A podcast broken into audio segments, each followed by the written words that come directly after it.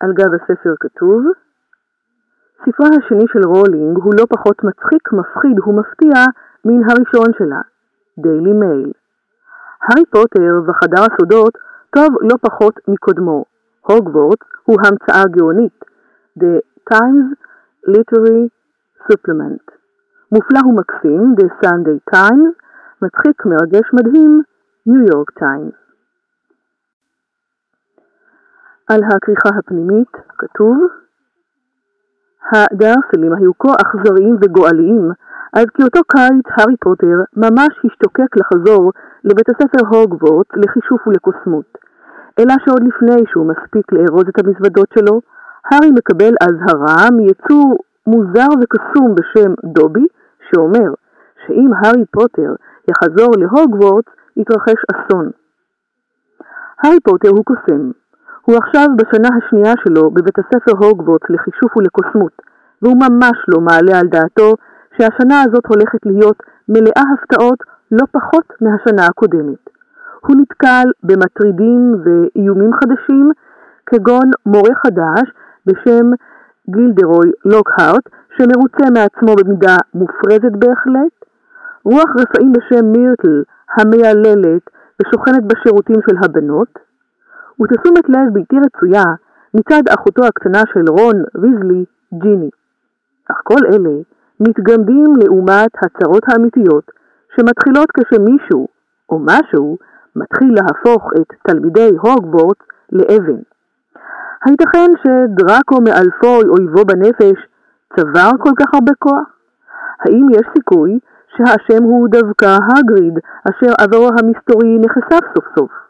או שמא האשם הוא האדם שכל התלמידים בהוגוורטס חושדים בו מעל כולם, הארי פוטר בכבודו ובעצמו? לשון פ"פ האריס נהג לעת מצור וידיד לעת צרה. סדר הפרקים פרק 1 יום ההולדת הגרוע ביותר בעולם פרק 2 האזהרה של דובי פרק 3 המחילה. פרק 4 אצל קרח ודף בעם. פרק 5 הערבה המפליקה. פרק 6 גילדרוי לוקהארט. פרק 7 בוץ דמים וקולות מוזרים. פרק 8 מסיבת יום המוות. פרק 9 הכתובת על הקיר. פרק 10 המרביצן הסורר. פרק 11 מועדון הדו-קרב. פרק 12 שיקוי הפולימיצי פרק 13 היומן הסודי ביותר. פרק 14 קורנליוס פאג' פרק 15 אראגוג פרק 16 חדר הסודות. פרק 17 היורש של סליטרין. פרק 18 הפרס של דובי. פרק 1 יום ההולדת הגרוע ביותר בעולם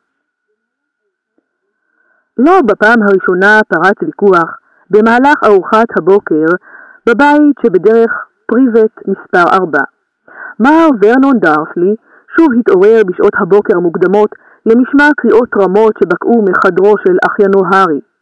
זאת הפעם השלישית השבוע, הוא שאג מצידו השני של השולחן. אם אתה לא מסוגל להשתלט על הינשוף הזה, אני אאלץ להיפטר ממנו. הארי ניסה פעם נוספת להסביר. משעמם לה, הוא אמר. היא רגילה להתעופף בחוץ. לו רק הייתי יכול לשחרר אותה בלילות. אני נראה לך מטומטם? סינן הדוד ורנון. טיפה של ביצת עין הייתה תלויה משפמו הסבוך. אני יודע בדיוק מה יקרה אם נשחרר את הינשוף הזה.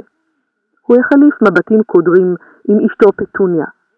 הארי ניסה להתווכח איתו, אבל המילים נבלעו בגיהוק ארוך וחזק שפלט הבן של אדון וגברת דארסלי, דאדלי. אני רוצה עוד קוטלי חזיר. יש עוד במחבת מתוקצ'יק, אמרה הדודה פטוניה, ושלחה מבט מצועף לעבר בנה הענקי. אנחנו חייבים להאכיל אותך כל עוד יש לנו הזדמנות. לא מוצא חן בעיניי האוכל שם בפנימייה שלך. שטויות, פטוניה. אני אף פעם לא הייתי רעב כשלמדתי בסמלטינגס, אמר הדוד ורנון בלבביות. דאדלי מקבל מספיק לאכול, נכון בנצ'יק? דאדלי, שהיה כל כך שמן, עד שהתחת שלו גלש משני צידי הכיסא שעליו ישב, חייך ופנה אל הארי. תעביר את המחבת. שכחת את מילת הקסם? אמר הארי בעצבנות. השפעת המשפט הפשוט הזה על שאר בני המשפחה הייתה מדהימה. דאדלי הפסיק לנשום ונפל מהכיסא בחבטה שהרעידה את כל המטבח. גברת דרסלי פלטה צריכה קצרה והדקה את ידיה אל פיה.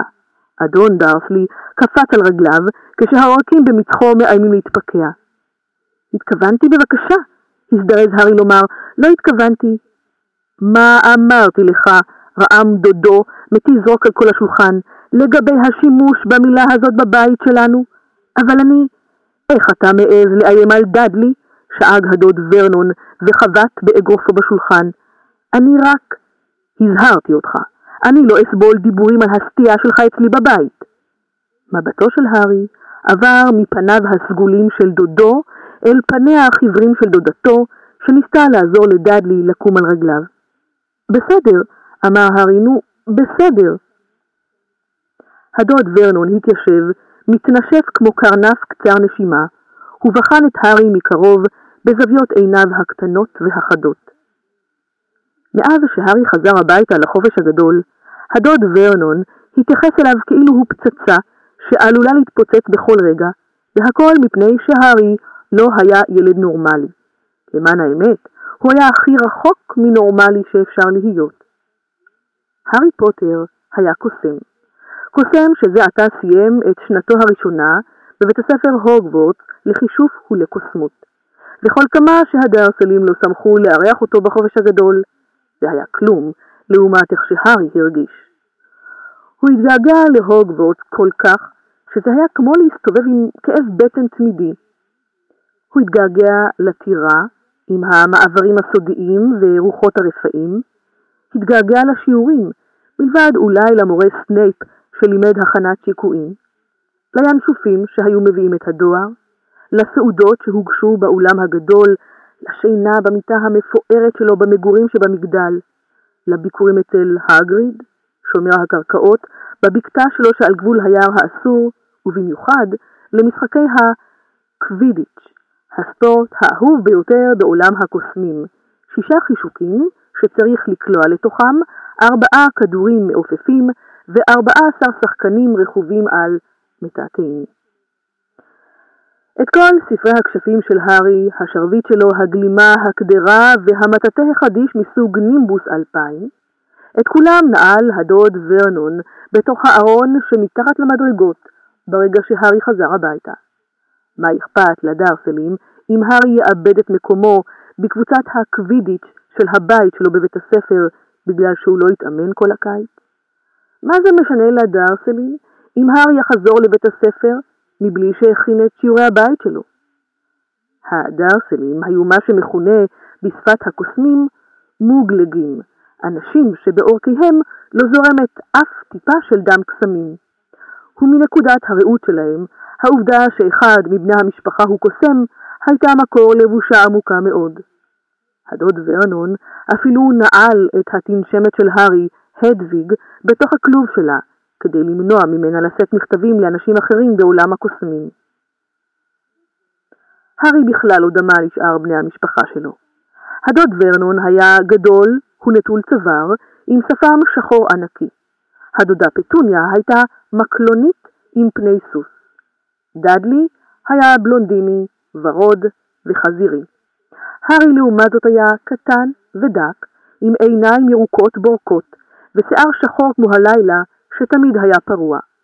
הוא הרכיב משקפיים עגולים, ועל מצחו הייתה צלקת דקיקה בצורת ברק.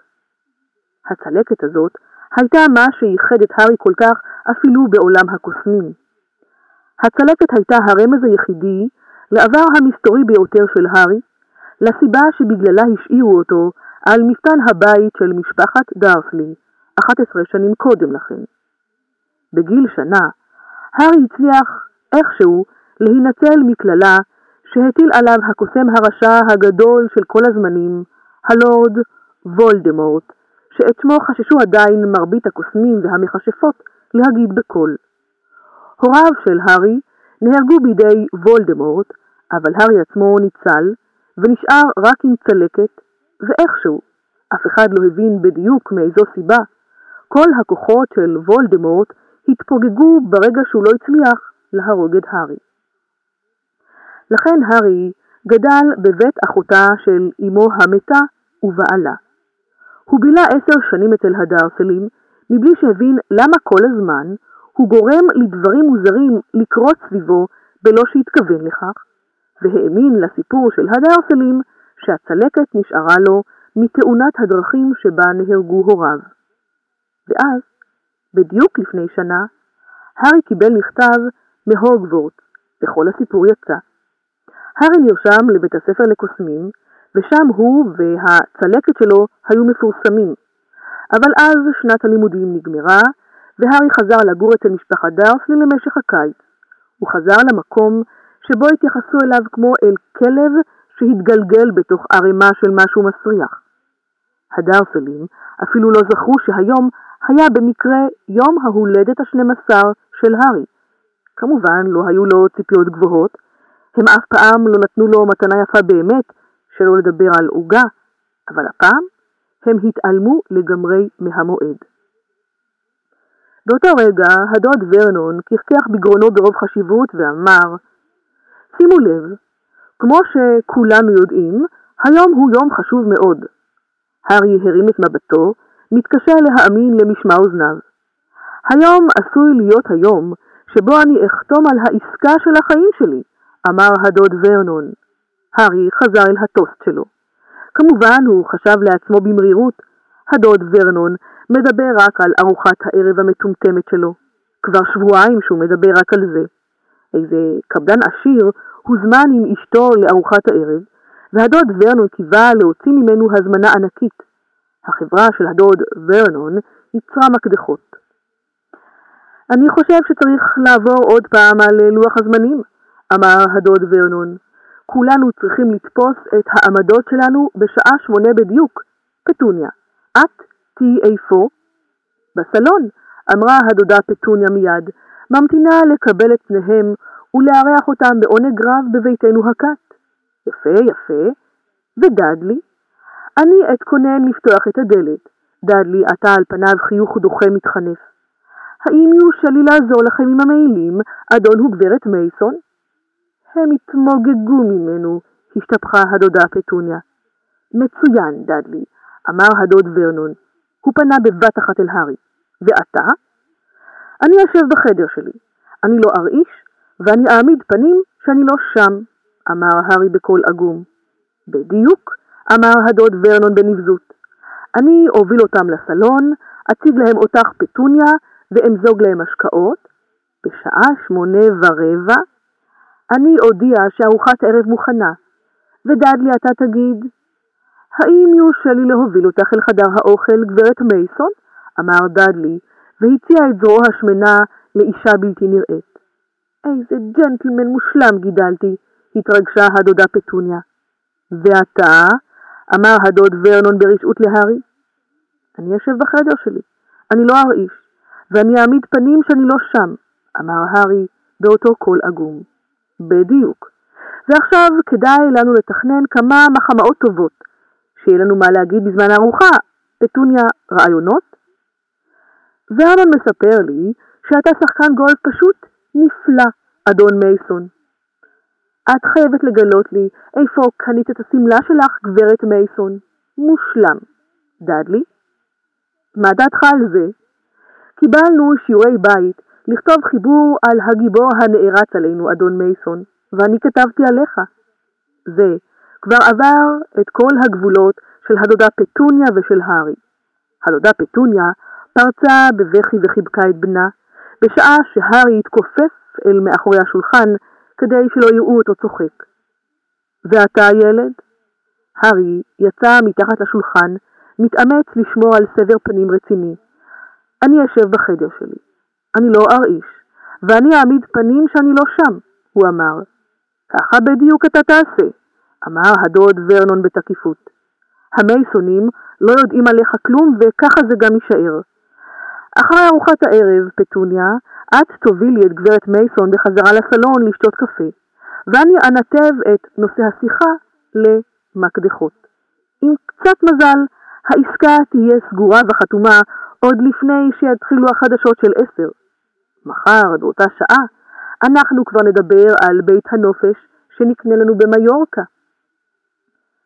המחשבה הזאת לא ריגשה במיוחד את הארי. הוא לא חשב שהדרסלים יאהבו אותו במיורקה יותר מאשר בדרך פריבט. טוב, אני יוצא העירה להביא מניקו את החליפות שלי ושל דאדלי, ואתה, הוא גער בהארי, אתה אל תפריע לדודה שלך בזמן שהיא מנקה. הארי יצא מהדלת האחורית. זה היה יום שמש בהיר. הוא חצה את החצר, התיישב על הספסל בגינה ושר בלחישה. יום הולדת שמח, יום הולדת שמח, יום הולדת שמח להארי. שום כרטיסי ברכה, שום מתנות, ואת כל הערב הוא עומד לבלות בהעמדת פנים שהוא לא קיים. הוא בהה באומללות בגדר השיחים. מעולם בחייו לא הרגיש כל כך בודד. יותר מכל דבר אחר בהוגוורטס, יותר אפילו ממשחקי הקווידיץ', הארי התגעגע לחברים הטובים שלו, רון ויזלי והרמיוני גריינג'ר. הם, הם לעומת זאת, כנראה לא התגעגעו אליו כלל. שניהם לא כתבו לו אפילו פעם אחת כל הקיץ, למרות שרון אמר שהוא מתכוון להזמין את הארי לבוא להתארח אצלו. אין ספור פעמים הארי התאפק שלא לפתוח בקסמים את הכלוב של הדוויג ולשלוח אותה לרון ולהרמיוני מכתב, אבל זה לא היה שווה את הסיכון. לקוסמים קטינים אסור היה להשתמש בקסמים מחוץ לכותלי בית הספר. הארי לא סיפר את זה לדארסלים. הוא ידע שרק הפחד שלהם, שמא יהפוך את כולם לחיפושיות זבל, מונע מהם לנעול גם אותו בארון שמתחת למדרגות עם השרביט והמטאטה שלו. בשבועיים הראשונים אחרי שחזר, הארי נהנה למלמל לעצמו מילים מומצאות, ולראות איך דאדלי נס כל עוד נפשו בו מהחדר ברגליו השמנות. אבל השתיקה הארוכה מצידם של רון והרמיוני גרמה להארי להרגיש כל כך מנותק מעולם הקסמים, עד שאפילו ההתגרות בדאדלי כבר איבדה את החן שלה. ועכשיו, רון והרמיוני שכחו את יום ההולדת שלו. מה לא היה נותן עכשיו תמורת מילה אחת מהוגוורט, ממכשפה או מקוסם כלשהו? הוא כמעט היה שמח לראות אפילו את אויבו בנפש, דראקו מאלפוי, רק כדי לוודא שכל זה לא היה רק חלום. לא שהשנה שעברה עליו בהוגוורטס הייתה כולה הנאות. ממש בסוף שנת הלימודים, הארי נפגש פנים אל פנים עם לא אחר מאשר הלורד וולדמורט בכבודו ובעצמו. אמנם וולדמורט היה רק צל של צל של עצמו, אבל עדיין הוא היה מפחיד נורא, ערמומי ותאב שלטון. הארי הצליח גם הפעם להינצל מידיו של וולדמורט, אבל ממש בעור שיניו. עד היום, כמה שבועות מאוחר יותר, הארי עוד היה מתעורר לפעמים באמצע הלילה, שטוף זיעה קרה, ותוהה איפה וולדמורט נמצא כעת. נזכר בפניו הזועמים, בעיניו הקרועות המוטרפות.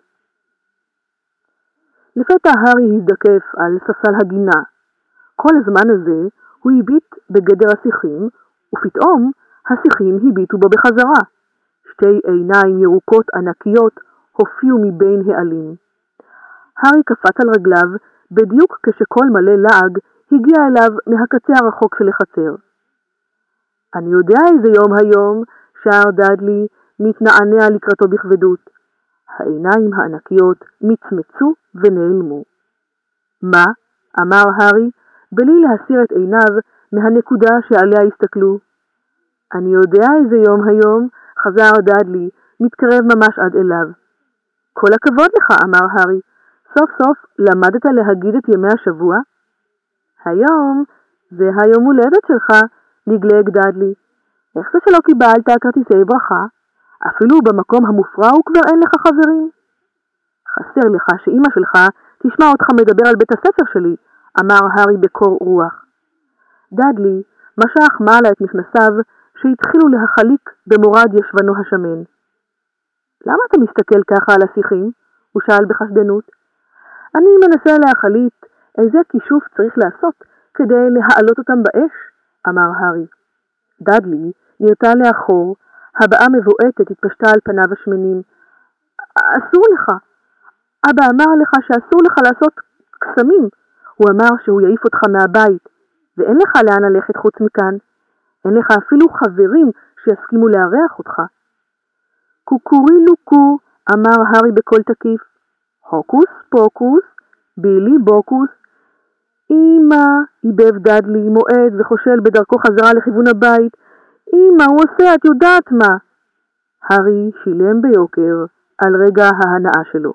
כיוון שגם דאדלי וגם השיחים לא נפגעו בכלל, הדודה פטוניה ידעה שהארי לא באמת עשה קסם, אבל בכל זאת הוא נאלץ להתכופף כאשר היא כיוונה אל ראשו מחבת מלאה סבון כלים ועמדה להכות אותו. ואז כעונש, היא הטילה עליו משימות והבטיחה לו שלא תיתן לו לאכול לפני שהוא יסיים את כולן. בזמן שדאדלי שוטט לו מסביב, הסתכל על הארי ואכל שלגונים, הארי ניקה את החלונות, רחץ את המכונית, כיסח את הדשא ועיסב את ערוגת הפרחים, גזם והשקע את הורדים וצבע מחדש את הספסל בגינה. השמש יקדה מעל ושרפה את האור שעל עורפו. הארי ידע שלא היה צריך להגיב להתגרות של דאדלי, אבל דאדלי אמר בדיוק את הדברים שעברו בראשו של הארי עצמו. אולי באמת אין לו חברים בהוגוורט? הלוואי שהם היו יכולים לראות עכשיו את הארי פוטר המפורסם, הוא חשב בכעס, בזמן שפיזר זבל בערוגות הפרחים. גבו כאב, וזיעה נטפה על פניו. השעה הייתה שבע וחצי בערב, כשלבסוף מותש, הוא שמע את הדודה פטוניה קוראת לו להיכנס. בוא מיד ותדרוך רק על העיתונים. הארי שמח להיכנס פנימה, לקרירות ולצל שבמטבח המבהיק. על ראש המקרר עמדה המנה האחרונה של ארוחת הערב, צלולית ענקית של קצפת וסיגליות מסוכרות. נתח עסיסי של בשר חזיר צלוי תסס ורחש בתנור. תאכל מהר, המייסונים עוד מעט יגיעו, סיננה הדודה פטוניה, והצביעה על שתי פרוסות לחם וגוש גבינה על שולחן המטבח. היא כבר הייתה לבושה בשמלת ערב בצבע ורוד סלמון. הארי שטף ידיים, ובלע חיש מהר את ארוחת הערב העלובה שלו. ברגע שגמר, הדודה פטוניה סילקה את צלחתו לכיור, לעלות, מהר. כשחלף על פני דלת הסלון, הארי זכה לראות במבט חטוף את הדוד ורנון ואת דאדלי בעניבות פפיון ובמקטורנים הדורים. הוא בדיוק הספיק לעלות לקומה השנייה, כשפעמון הדלת צלצל, ופניו הזועמים של הדוד ורנון הופיעו בתחתית המדרגות. תזכור ילד, פיפס אחד. הארי התגנב לחדר שלו על קצות האצבעות, נכנס פנימה, סגר אחריו את הדלת, ופנה להתמוטט על המיטה. הבעיה הייתה שמישהו כבר ישב שם. פרק 2 האזהרה של דובי הארי הצליח לא לצעוק בקול, אבל רק בקושי. ליצור הקטן על המיטה היו אוזניים גדולות כמו של עטלף, ועיניים בולטות בגודל של כדורי טניס. הארי ידע מיד שזה מה שהסתכל עליו הבוקר מתוך השיחים בחצר. בזמן שבחנו זה את זה, הארי שמע את קולו של דאדלי מהמסדרון. האם יורשה לי לעזור לכם עם המעילים, אדון וגברת מייסון? היצור החליק מעל למיטה, וקעד קידה עמוקה כל כך, עד שקצה אפו הארוך והדק נגע בשטיח. הארי שם לב שהיצור לובש משהו שנראה כמו ציפית ישנה של כרית עם חורים לידיים ולרגליים.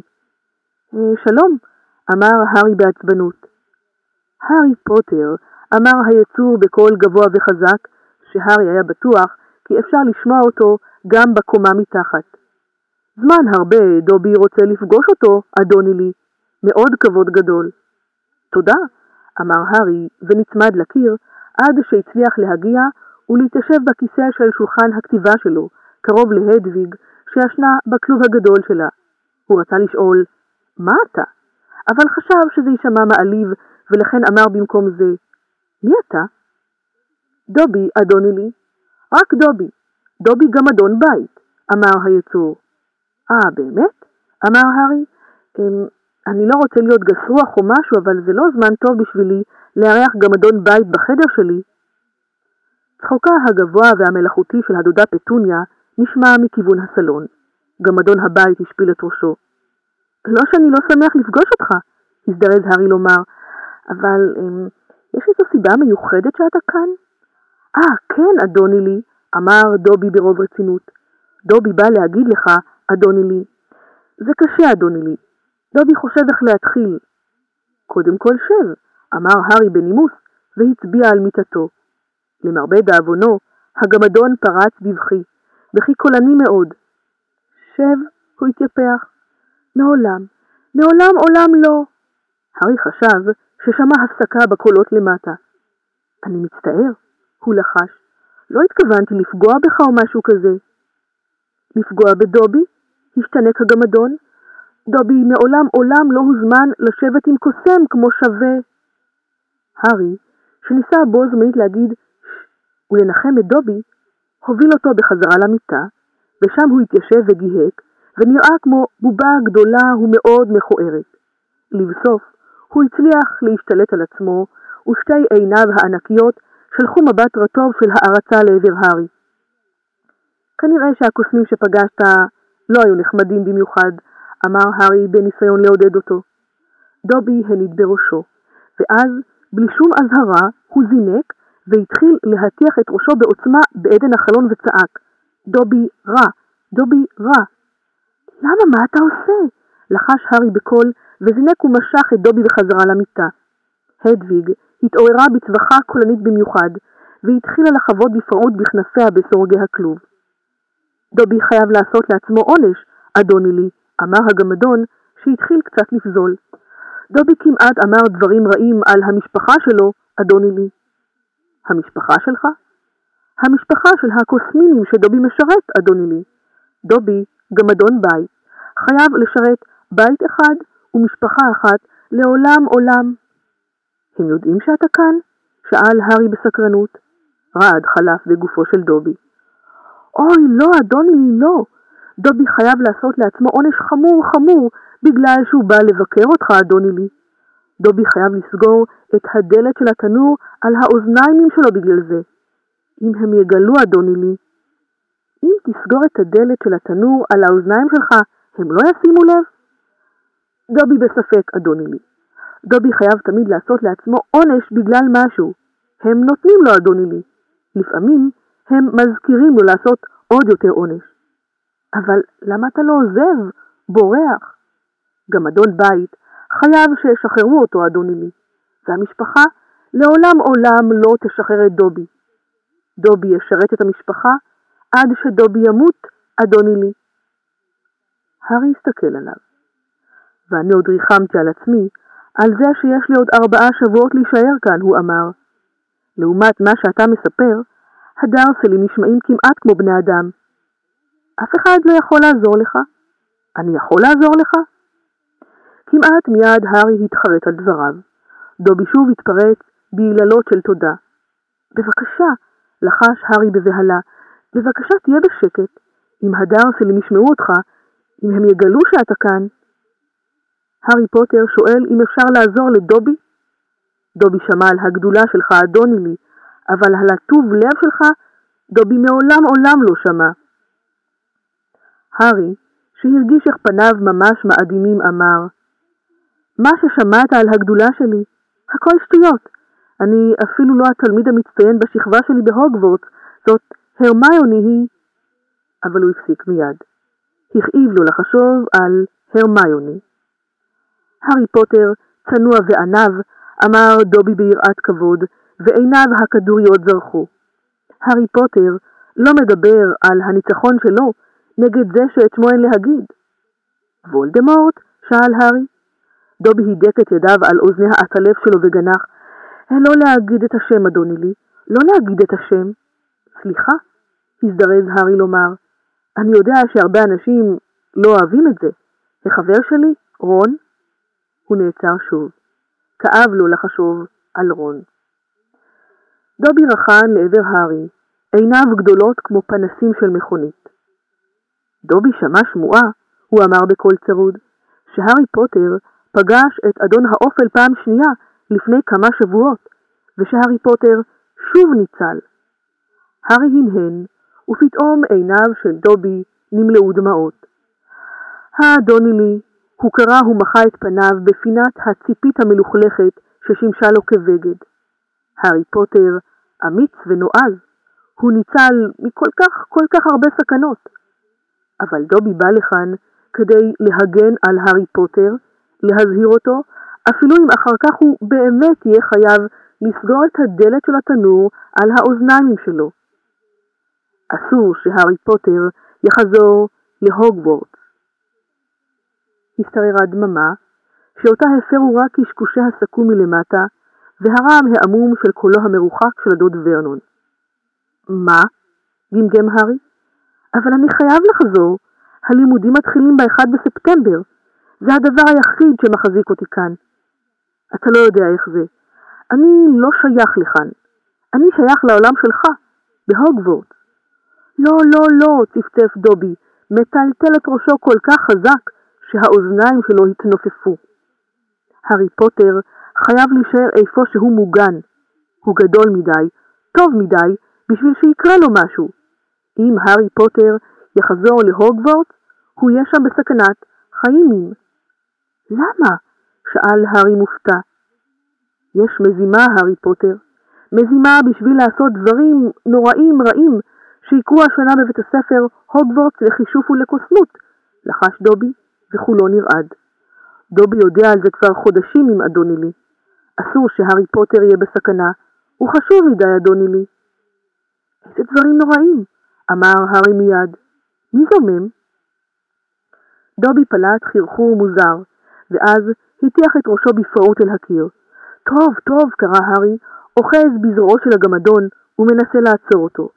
אסור לך להגיד, אני מבין. אבל למה אתה מזהיר אותי? שאל. ואז הכתה בו מחשבה פתאומית בלתי נעימה. רק רגע, זה קשור איכשהו לבול, סליחה, לזה שאין להגיד את שמו? אתה יכול רק לעשות כן או לא עם הראש, הוא הוסיף מהר, כי ראשו של דובי נטע שוב באופן מדאיג קרוב מאוד לקיר. לאט לאט דובי הניד בראשו לשלילה. לא, לא זה שאת שמו אין להגיד, אדוני לי, אבל עיניו של דובי היו פעורות, ונראה שהוא מנסה לרמוז להארי משהו. הארי עדיין לא הבין. יכול להיות שיש לו אח? דובי הניד בראשו לשלילה, עיניו היו פעורות מתמיד. טוב נו, חוץ ממנו אני לא מצליח לדמיין מי עוד מסוגל לגרום שיקרו דברים איומים בהוגוורטס, אמר הארי, כלומר, יש שם את דמבלדור, בין היתר, אתה יודע מי זה דמבלדור, נכון? דובי הרכין את ראשו.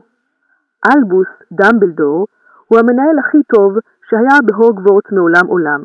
דובי יודע, אדוני. דובי שמע שהכוחות של דמבלדור משתווים לכוחות שהיו לזה שאת שמו אין להגיד כשהוא היה בשיא שלו, אבל אדוני לי, קולו של דובי נחלש והפך ללחישה בהולה. יש כוחות שדמבלדור לא... כוחות שאף קוסם טוב לא... ולפני שהארי הספיק לעצור אותו, דובי זינק מהמיטה, תפס את המנורה משולחן הכתיבה של הארי, והתחיל לחוות בה בראשו בזעקות קורעות אוזניים. דממה פתאומית השתררה בקומה למטה. תוך שתי שניות, הארי שמע את הדוד ורנון עולה למסדרון וקורא דאדלי בטח עוד פעם השאיר את הטלוויזיה שלו דלוקה, השובב הקטן. ליבו של הארי פעם בחוזקה. מהר, לתוך הארון, סינן הארי, דחף את דובי פנימה, סגר את הדלת, וזינק למיטה בדיוק כשידית הדלת הסתובבה. מה לכל הרוחות אתה עושה? סינן הדוד ורנון מבין שיניו, פניו קרובים הרבה יותר מדי לפניו של הארי. הרגע הרסת את השורה האחרונה של הבדיחה שלי על היפני שמשחק גולף.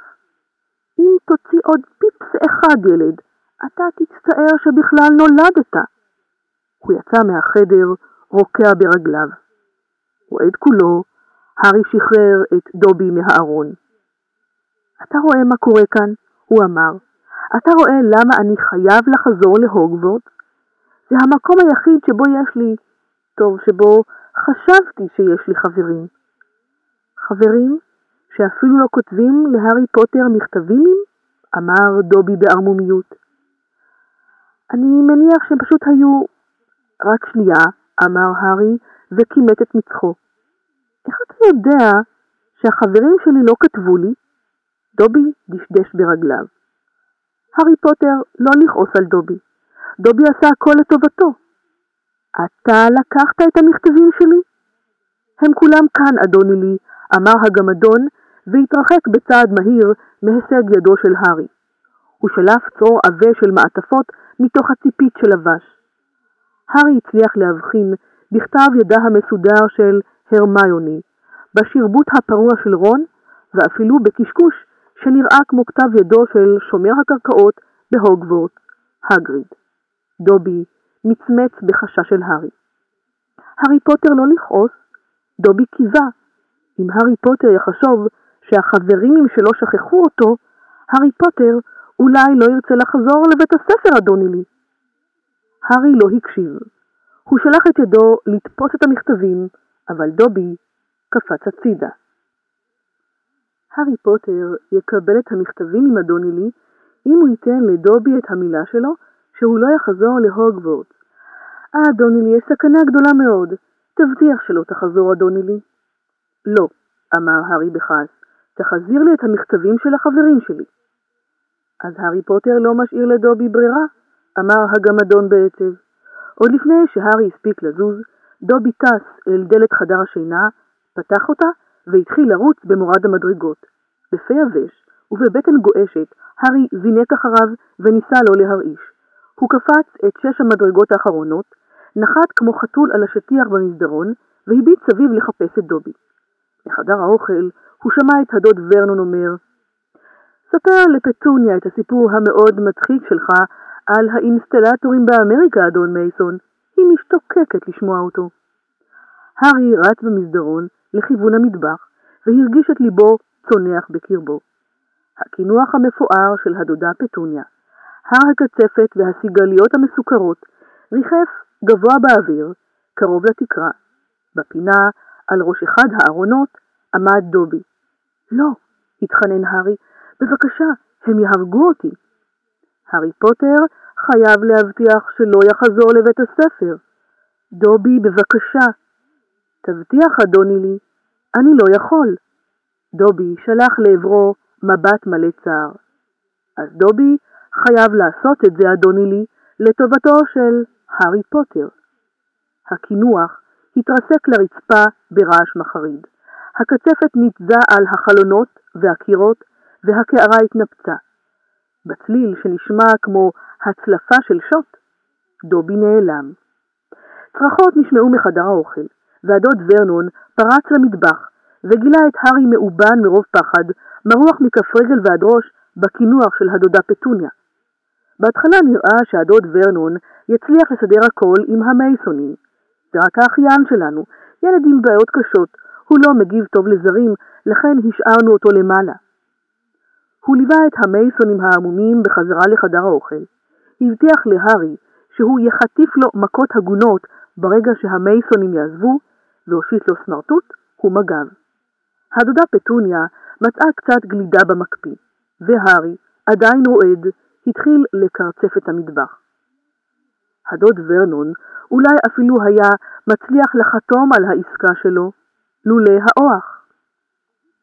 הדודה פטוניה בדיוק הושיטה לאורחים קופסה של שוקולדים, כשאוח ענק התעופף דרך החלון של חדר האוכל, שמט מכתב על ראשה של גברת מייסון ויצא החוצה במשק כנפיים. גברת מייסון צרחה כמו אחוזת דיבוק ונסה מהבית תוך שהיא צועקת משהו על אנשים מטורפים. אדון מייסון נשאר רק מספיק זמן כדי לומר לדרסלים שאשתו פוחדת פחד מוות מציפורים מכל המינים והגדלים, ולשאול אותם אם הם חושבים שזה מצחיק להתנהג כך. הארי עמד במטבח, נתמך במגב, כשהדוד ורנון צעד לקראתו, ונצנוץ שטני בעיניו הזהירות. תקרא, הוא סינן ברשע, מנופף במכתב שהאוח הביא. קדימה, תקרא. הארי לקח את המכתב. הוא לא הכיל ברכה ליום ההולדת. מר פוטר היקר, הובא לתשומת ליבנו שהערב בשעה תשע ושתים עשרה דקות הופעל במקום מגוריך כישוף רחף.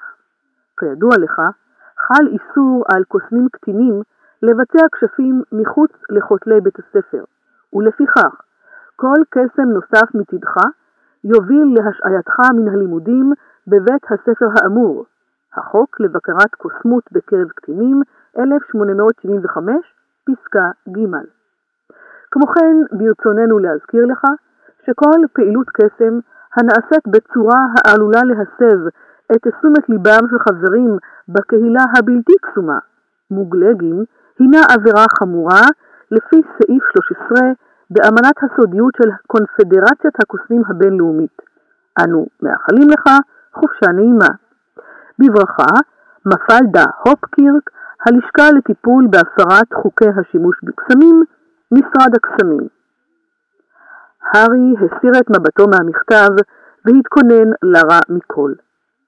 אתה לא סיפרת לנו שאסור לך לעשות קסמים מחוץ לכותלי בית הספר, אמר הדוד ורנון וניצוץ מטורף ריצד בעיניו. פשוט שכחת לומר. פרח מזיכרונך כנראה. הוא רחן מעל הארי כמו בולדוג ענקי, כל שיניו חשופות.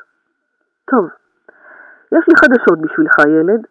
אני הולך לכלוא אותך בחדר, אתה לעולם לא תחזור לבית הספר ההוא, לעולם לא, ואם תנסה לחלות את עצמך בקסמים, הם יסלקו אותך. ובצחוק מטורף, הוא גרר את הארי חזרה במעלה המדרגות. הדוד ורנון עמד במילה שלו. הוא הביא פועל שהתאים סורגים לחלון של הארי. הוא עצמו התקין פתח קטן בתחתית הדלת, כדי שיהיה אפשר להעביר פנימה כמויות קטנות של אוכל שלוש פעמים ביום. הם הרשו להארי לצאת פעם בבוקר ופעם בערב כדי להשתמש בשירותים. מלבד זאת, הוא נשאר נעול בחדרו כל שעות היממה. עברו שלושה ימים, והדרסלים עדיין לא הפגינו סימנים של ויתור. הארי לא הצליח לדמיין מוצא מהמצב. הוא שכב על מיטתו, הביט בשמש השוקעת מבעד לסורגים בחלון, ותהה ברחמים עצמיים מה יהיה בסופו. מה הטעם לשחרר את עצמו מהחדר בעזרת קסמים, אם אחרי זה יסלקו אותו מהוגוורט? החיים בדרך פריבט הגיעו לשפל של כל הזמנים. עכשיו, כשהדרסלים ידעו שאין סכנה שיתעוררו בבוקר ויגלו שהפכו לעטלפים, הוא איבד את הנשק היחיד שהיה לו. דובי אולי הציע את הארי מהתרחשויות נוראיות בהוגוורטס, אבל כמו שהדברים התגלגלו, הוא עלול בכל מקרה לרעוב למוות. הפתח הקטן שבדלת נפתח, וידה של הדודה פטוניה הופיע בעדו. היא הכניסה לחדר קערה של מרק מפחית שימורים. הבטן של הארי כאבה מרוב רעב, והוא קפץ מהמיטה והתנפל על המרק. למרות שהמרק היה קר כמו קרח, הארי גמה את מחציתו בלגימה אחת. ואז הוא חצה את החדר לעבר הכלוב של הדוויג ורוקן את הירקות המבושלים שבתחתית הקערה לתוך מגש האוכל הריק שלה. היא ניערה את נוצותיה ותקעה בו מבט של סלידה עמוקה.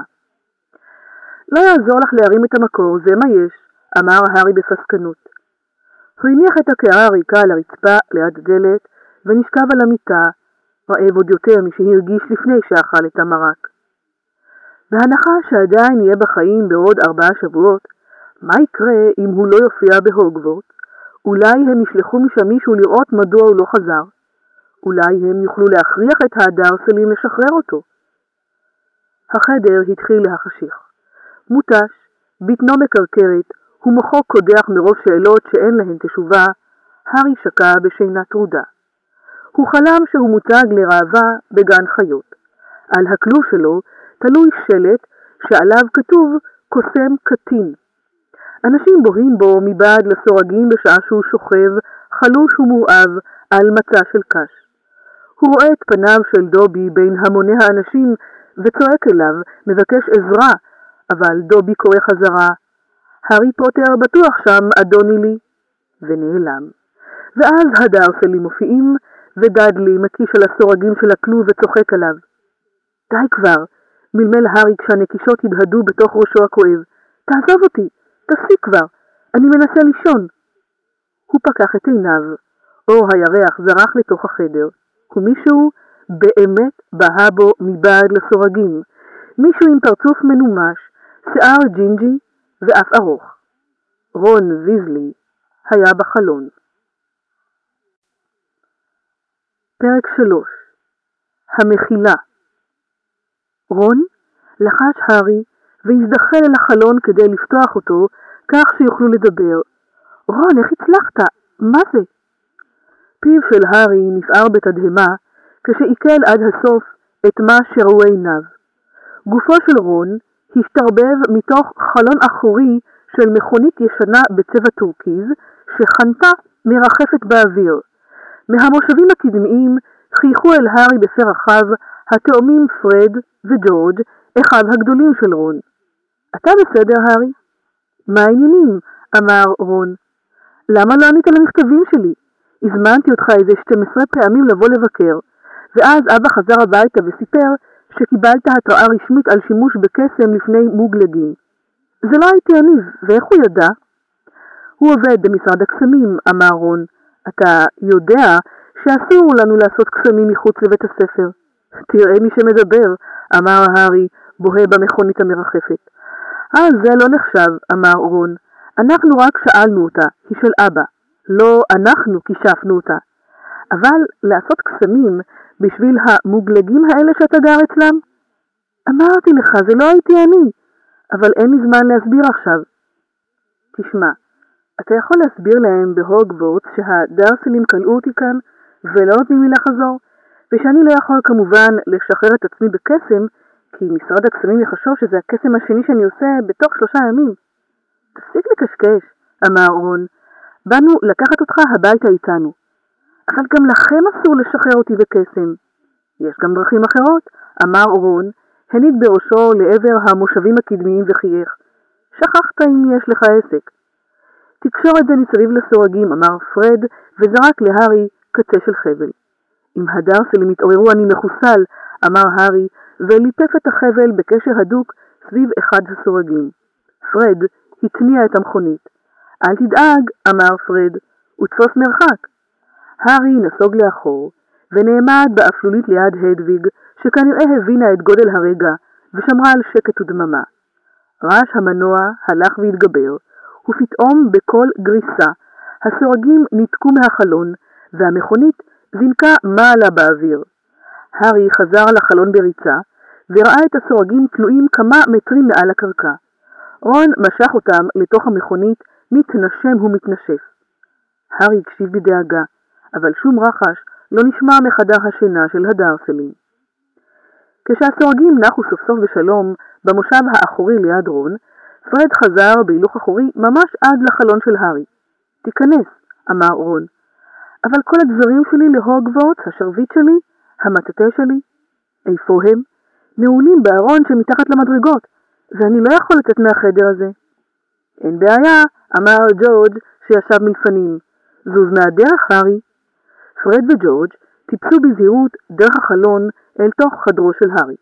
חייבים להודות שיש להם את זה, חשב הארי, בשעה שג'ורג' הוציא מהכיס שלו סיכת ראש פשוטה והתחיל לפרוץ את המנעול. הרבה קוסמים חושבים שזה בזבוז זמן לדעת פטנטים של מוגלגים, אמר פרד, אבל אנחנו חושבים שאלה כישורים ששווה לרכוש, אפילו אם זה איטי יחסית. נשמע קליק קטן, והדלת נפתחה לרווחה. טוב, אנחנו נביא את המזוודה שלך עם כל הדברים, בינתיים אתה תיקח את כל מה שאתה רוצה מהחדר שלך ותושיט הכל לרון, לחש ג'ורג'. תיזהר במדרגה האחרונה, היא חורקת, לחש הארי. והתאומים נעלמו אל תוך החשיכה שבמסדרון.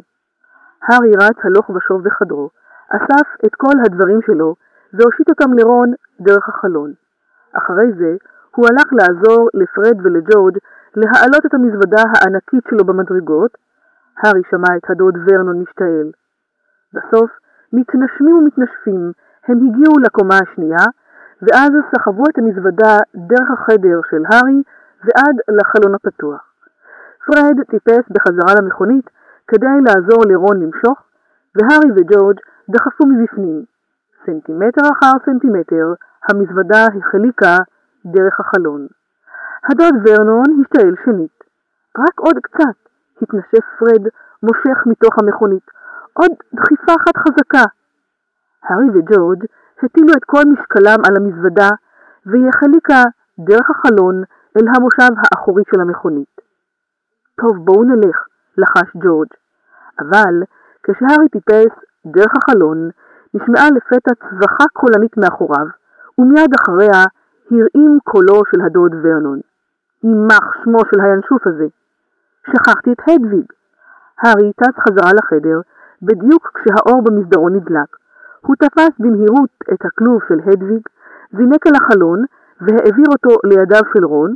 הוא בדיוק התחיל לטפס על הכוננית שלו, כשהדוד ורנון הלם בחוזקה בדלת הפרוצה, והיא נפתחה בחבטה.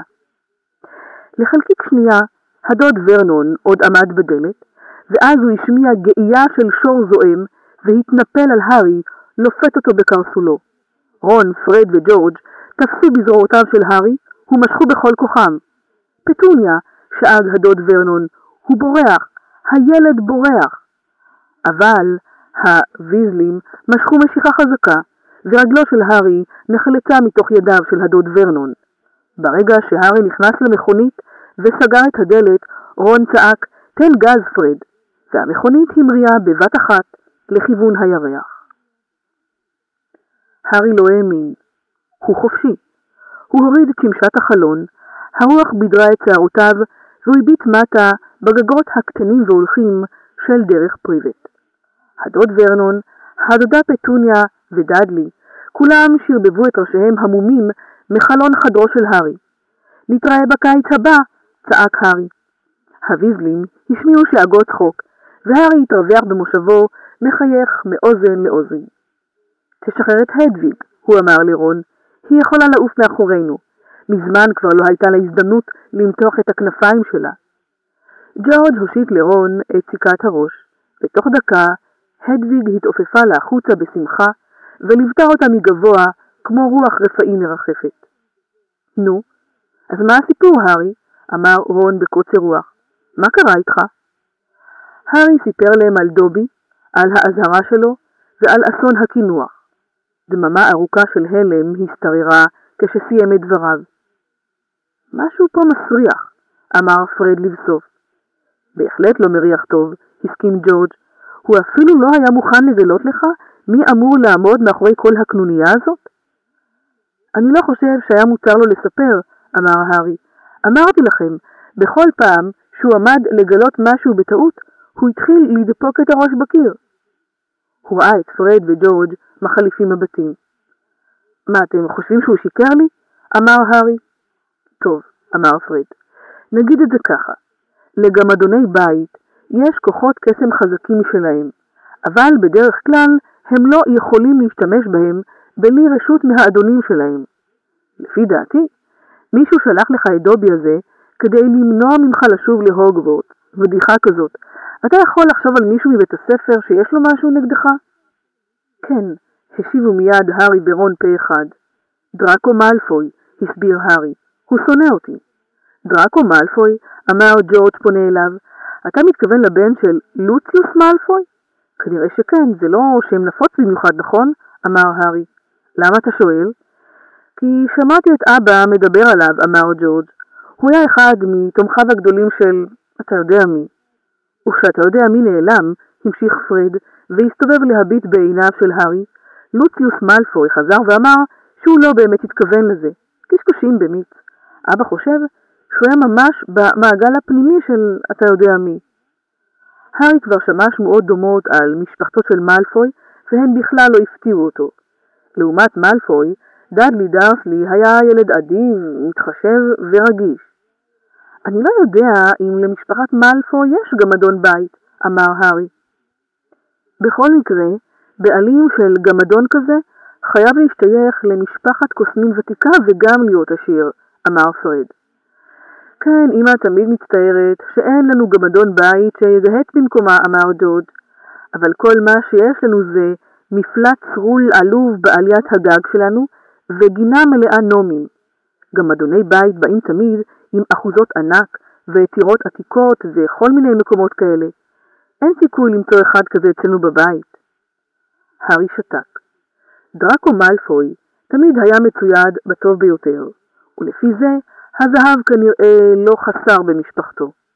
הוא יכול לתאר לעצמו את מאלפוי מסתובב בצעד יהיר בשטחי אחוזה רחבת ידיים. הוא גם יכול לשלוח את המשרת של המשפחה כדי שימנע מהארי לחזור להוגוורט. זה נשמע בדיוק כמו סוג הדברים שמתאים למאלפוי לעשות. אולי הארי טעה כשלקח את דבריו של דובי ברצינות. בכל מקרה, אני שמח שבאנו לאסוף אותך, אמר רון. התחלתי ממש לדאוג כשלא ענית לאף אחד מהמכתבים שלי. בהתחלה חשבתי שזו אשמתו של ארול. מי זה ארול? הינשוף שלנו, הוא עתיק. כבר קרה שהוא התמוטט באמצע משלוח. אז אחר כך ניסיתי לשאול את הרמס. את מי? הינשוף שאמא ואבא קנו לפרסי כשעשו אותו מדריך, אמר פרד מקדמת המכונית. אבל פרסי לא הסכים להשאיל לי אותו, אמר רון.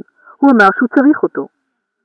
פרסי מתנהג מאוד מוזר קיץ, אמר ג'ורג' במבט נרגז, והוא באמת שלח המון מכתבים, ובילה טונות של זמן למעלה בחדר שלו.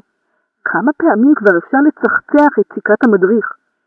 פרד, אתה סוטה יותר מדי לכיוון מערב, הוא הוסיף, והצביע על המצפן שבלוח השעונים. פרד סובב את ההגה. תגידו, אבא שלכם יודע שהאוטו אצלכם? אמר הארי, וכבר ניחש את התשובה. Mm, לא, אמר רון. הערב הוא נשאר בעבודה עד מאוחר. אני מקווה שנצליח להחזיר את האוטו לחניה לפני שאמא תשים לב שטסנו בו. מה בדיוק הוא עושה במשרד הקסמים, אבא שלך? הוא עובד במחלקה הכי משעממת, אמר רון. הלשכה לשימוש לרעה בחפצי המוגלגים. המה?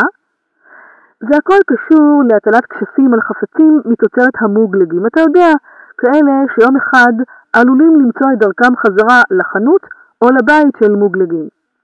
למשל, בשנה שעברה, מכשפה זקנה אחת מתה, ומכרו את כלי התה שלה לחנות עתיקות. מוגלגית אחת קנתה אותם, הביאה אותם הביתה, וניסתה להגיש בהם תה לחברים שלה. זה היה סיוט. שבועות אחר כך אבא עוד עבד שעות נוספות בגלל זה. מה קרה? קנקן התה השתגע, והתחיל להשפריץ תה רותח לכל הכיוונים, ואיש אחד הגיע בסוף לבית חולים בגלל שהמלקחיים של הסוכר נצמדו לו לאף.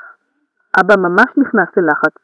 כל המחלקה זה רק הוא ואיזה קוסם זקן שקוראים לו פרקינס, והם היו צריכים לעשות כל מיני קסמי זיכרון ודברים כאלה כדי לתקן את זה. אבל אבא שלך, המכונית הזאת, פריד צחק. כן, אבא פשוט משוגע על כל מה שקשור למוגלגים. המחסן שלנו מלא דברים של מוגלגים. הוא מפרק אותם, מכשף אותם ומרכיב אותם מחדש. אילו הוא היה עושה פשיטה אצלנו בבית, הוא היה חייב להכניס את עצמו ישר למעצר. זה משגע את אמא. הנה הכביש הראשי, אמר ג'ורג', מציץ מטה מבעד לשמשה הקדמית. תוך עשר דקות נגיע הביתה. מזל, כי מתחיל להיות אור בחוץ. זוהר ורדרד התחיל להתפשט לאורך קו האופק במזרח. פרד הוריד את המכונית לגובה נמוך יותר, והארי הבחין בתוך החשיכה בטלאים טלאים של שדות וגושי צמחייה. אנחנו נמצאים ממש מחוץ לעיירה, אמר ג'ורג'. ברוכים הבאים לאוטרי סנט קצ'פול. המכונית המעופפת הנמיכה טוס, קצה של שמש אדומה וזוהרת כבר הציץ מבין העצים. נוחתים, אמר פרד, ובטלטלה קלה הם נגעו בקרקע. הם נחתו קרוב למוסך חניה מט ליפול בתוך חצר קטנה, והארי ראה בפעם הראשונה את ביתו של רון. הבית נראה כאילו היה פעם דיר חזירים גדול מאבן, אבל נוספו לו חדרים מכאן ומכאן, כך שהתנסה לגובה והיה כל כך עקום עד שנראה כאילו הקסם מאפשר לו לעמוד במקום. הארי הזכיר לעצמו שייתכן כי ההסבר הזה באמת נכון. ארבע או חמש ארובות הזדקרו להם מתוך גג הרעפים האדום. שלט עקום היה תקוע באדמה ליד הכניסה, ועליו הכתובת המחילה. סביב הדלת הקדמי התגבבה ערימה מבולגנת של ארדליים מגומי וקדרה חלודה, כמה תרנגולות נקרו פה ושם בחצר. זה לא מי יודע מה, אמר רון. זה מגניב, אמר הארי באושר, נזכר בדרך פריבט. הם יצאו מהמכונית. ועכשיו נעלה במדרגות בשיא השקט, אמר פרד, ונחכה שאמא תקרא לנו לארוחת בוקר. ואז רון, אתה תדלג לך למטבח ותקרא בקול, אמא, תראי מי יופיע באמצע הלילה. והיא כל כך תשמח לראות את הארי, שאף אחד לא יצטרך לגלות שהשתמשנו במכונית. בסדר, אמר רון. קדימה, הארי, אני ישן ב... רון עטה פתאום צבע ירקרק חולני, ועיניו ננעצו בבית. שלושת האחרים פנו מיד לכיוון שאליו הביט.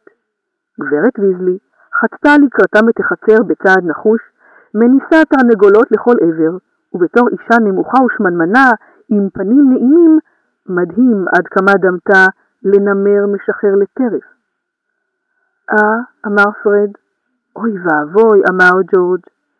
גברת ויזלי נעצרה מולם, ידיה על מותניה, והביטה אחד-אחד בפרצופים האשמים. היא לבשה סינר פרחוני ששרביט הזדקר מכיסו. ככה, היא אמרה. בוקר טוב, אמא, אמר ג'ורג' בקול שבוודאי ניסה להיות עליז ומצודד. יש לכם צל של מושג כמה דאגתי לכם? אמרה גברת ויזלי בלחישה מאיימת. סליחה, אמא, אבל את מבינה, היינו חייבים ל... כל שלושת בניה של גברת ויזלי היו גבוהים ממנה, אבל כולם שקשקו כשהתפרצה לעברם בחמת זעם. מיטות ריקות, שום פתק, מכונית איננה, יכולים להתרסק. יצאתי מדעתי מרוב דאגה. אכפת לכם בכלל? אף פעם בכל חיי. חכו חכו עד שאבא שלכם יחזור הביתה. אף פעם לא היו לנו צרות כאלו עם ביל או עם צ'ארלי או עם פרסי. פרסי המושלם, מלמל פרד. בהחלט לא היה מזיק לך ללמוד דבר או שניים מפרסי, צעקה גברת ויזלי ונעצה את אצבעה בחזהו של פרד. הייתם יכולים להרג, היו יכולים לראות אתכם. בגללכם, אבא שלכם היה עלול לאבד את המשרה שלו. נראה שזה נמשך שעות. גברת ויזלי כבר הייתה צרודה מרוב צעקות, כשלבסוף היא פנתה להארי שעשה צעד אחורה. אני מאוד שמחה לראות אותך, הארי חמודי, היא אמרה. בוא, תיכנס ותאכל ארוחת בוקר. היא פנתה וחזרה אל תוך הבית, והארי, לאחר ששלח מבט עצבני לכיוונו של רון, שהנהן לאות עידוד, הלך בעקבותיה. המטבח היה קטן ומעט צפוף. במרכזו עמדו שולחן עץ מקורצף וכמה כיסאות. הארי התיישב בקצה של אחד מהם והביט סביבו. הוא אף פעם עוד לא היה בבית של קוסמים. לשעון על הקיר מולו היה רק מחוג אחד, ולא היו בו מספרים. מסביב לשוליו היו כתובות כמו זמן להכין תה, זמן להאכיל את התרנגולות ו"אתם באיחור". על המדף שמעל לאח נערמו זו מאחורי זו שלוש שורות של ספרים, ולהם כותרות כמו גבינה בחישוף ביתי, קסמים באפייה, וסעודות תוך דקה ראי זה פלא. ואם אוזניו של הארי לא הטעו אותו, הרדיו הישן שליד הכיור הודיע ברגע זה שהתוכנית הבאה היא רגעי קסם עם הקוסמת המזמרת האהובה סלסטינה וורבק. גברת ויזלי קשקשה בסירים והכינה ארוחת בוקר חפוזה מעט, בעודה משלחת מבטים זועמים בבניה, ומשליכה נקניקיות לתוך מחבת הטיגון. מפעם לפעם היא מלמלה דברים כמו מה זה עלה בדעתכם? ולא הייתי מאמינה עליכם. אני לא מאשימה אותך, חמוד, היא עודדה את הארי וערמה שמונה או תשע נקניקיות על הצלחת שלו. גם ארתור ואני דאגנו לך. רק אתמול אמרנו שנבוא לקחת אותך בעצמנו, אם עד יום שישי לא תחזיר תשובה לרון, אבל באמת, עכשיו היא הוסיפה לצלחת עוד שלוש ביצים מטוגנות. לטוס במכונית לא חוקית, לקצה השני של המדינה, כל אחד היה יכול לראות אתכם. כבדרך אגב, היא הניפה את השרביט שלה לכיוון הכיור, והכלים שבתוכו התחילו לשטוף את עצמם, תוך שהם משמיעים נקישות עדינות. היה מעונן, אמא, אמר פרד. אתה שתוק ותאכל בפה סגור, גערה בו גברת ויזלי. הם הרעיבו אותו, אמא, אמר ג'ורג', וגם אתה, אמרה גברת ויזלי, אבל כאשר פרסה פרוסת לחם, ומרחה עליה חמאה בשביל הארי, עשתה זאת במבט רך יותר. באותו רגע הופיעה לפתע במטבח דמות ג'ינג'ית קטנה, בכתונת לילה ארוכה, השמיעה ציוץ דק ויצאה שוב בריצה. ג'יני, לחש רון להארי, אחותי, כל הקיץ היא רק מדברת עליך. כן, היא תרצה לקבל ממך חתימה, הארי, חייך פרד. אבל אמו לחדה את עינו, והוא חזר לצלחת שלו, בלי מילה נוספת. לא נשמעו עוד דיבורים, עד שכל ארבע הצלחות היו ריקות לגמרי, מה שלמרבה ההפתעה לא נמשך זמן רב. אוי, אני עייף, פייק פרד, מניח סוף סוף את הסכין והמזלג. אני חושב שאני אלך למיטה ו... אתה לא, התיזה גברת ויזלי. זו רק אשמתך שלא ישנת כל הלילה. אתה הולך לעשות לי פינוי נעמי מהחצר. הם שוב יצאו מכלל שליטה. אוח, אמא, ואתם שניכם? תעזרו לו, היא אמרה במבט חמור לרון ולפרד. אתה יכול לעלות לישון חמוד, היא אמרה להארי. זה לא היה רעיון שלך לטוס במכונית האיומה הזאת. אבל הארי, שהרגיש ערני לגמרי, מיהר לומר, אני אעזור לרון. אף פעם לא יצא לי לראות פינוי נומים. זה מאוד מתוק מצידך חמוד, אבל זאת עבודה די משעממת, אמרה גברת ויזלי. עכשיו בואו נראה מה כתוב על זה אצל לוקהארט. והיא שלפה כרך עבה מהערימה שעל המדף, ג'ורג' נאנח. אמא, אנחנו כבר יודעים איך עושים פינוי נעמי מגינה. הארי הביט בכריכת הספר של גברת ויזלי. באותיות זהב מהודרות היה כתוב מדריך גילדרוי לוקהארט למזיקים ביתיים. בשער התנוסס תצלום גדול של קוסם יפה תואר, עם שיער בלונדיני מתנופף ועיניים כחולות בוהקות. כמו כל התמונות בעולם הקוסמים, גם התמונה הזאת זזה. הקוסם, כנראה גילדרוי לוקהארט, קרץ אליהם בעליזות שוב ושוב. גברת ויזלי חייכה לעברו חיוך גדול. אוי, הוא פשוט נפלא, היא אמרה. הוא באמת מבין גדול במזיקים ביתיים. זה ספר נהדר. אמא דלוקה עליו, אמר פרד בלחישה שכולם שמעו. אל תהיה אידיוט, פרד, אמרה גברת ויזלי בלחיים ורודות למדי. טוב, אם אתם חושבים שאתם מבינים יותר מלוקהארט, לכו תפנו את הגינה. ואוי ואבוי לכם אם אני אמצא שם אחרי זה אפילו נום אחד. מפהקים ורוטנים, הוויזלים קרטעו החוצה, והארי בעקבותיהם. הגינה הייתה גדולה, ובעיניו של הארי היא נראתה בדיוק כמו שגינה צריכה להיראות. הדרסלים לא היו אוהבים אותה. היא הייתה מלאה עשבים שוטים, והדשא היה זקוק לכיסוח, אבל לאורך החומות התעמרו עצים מסוכסים. כל מיני צמחים שהארי אף פעם לא ראה פרצו מתוך כל הערוגות, והייתה אפילו בריכה ירוקה מלאה צפרדעים. גם למוגלגים יש נומים בגינות, אתה יודע? אמר הארי לרון בשעה שחצו את הגינה. כן, ראיתי את הדברים האלה שהם קוראים להם נומים, אמר רון, והתכופף לתוך שיח של בגוניות. פסלונים כמו סנטה קלאוסים שמנים עם חכות דייג. נשמעו קולות של היאבקות אלימה. שיח הבגוניות רעד, ורון הזדקף. זה נום אמיתי, הוא אמר. זוב אותי, זוב אותי, הצטווח הנום. הוא בהחלט לא דמה לסנטה קלאוס. הוא היה קטן וכחוש למראה, עם ראש גדול, גבשושי וקרח, ממש כמו תפוח אדמה. רון החזיק אותו רחוק מגופו, והנום ניסה לבעוט בו ברגליו הקרניות. רון לפת את קרסוליו והחזיק אותו הפוך באוויר. ככה עושים את זה, הוא אמר. הוא הניף את הנום מעל לראשו, זוב אותי, והתחיל לסחר אותו במעגלים רחבים, כמו לסו. במראה הבעת התדהמה על פניו של הארי, רון הוסיף, זה לא כואב להם, רק חייבים לעשות להם סחרחורת רצינית, כדי שהם לא יצליחו למצוא את הדרך חזרה למחילות שלהם. רון עזב את הקרסוליים של הנום, שטס באוויר בערך שבעה מטרים, ואז נחת בכל חבטה בשדה שמעבר לגדר השיחים.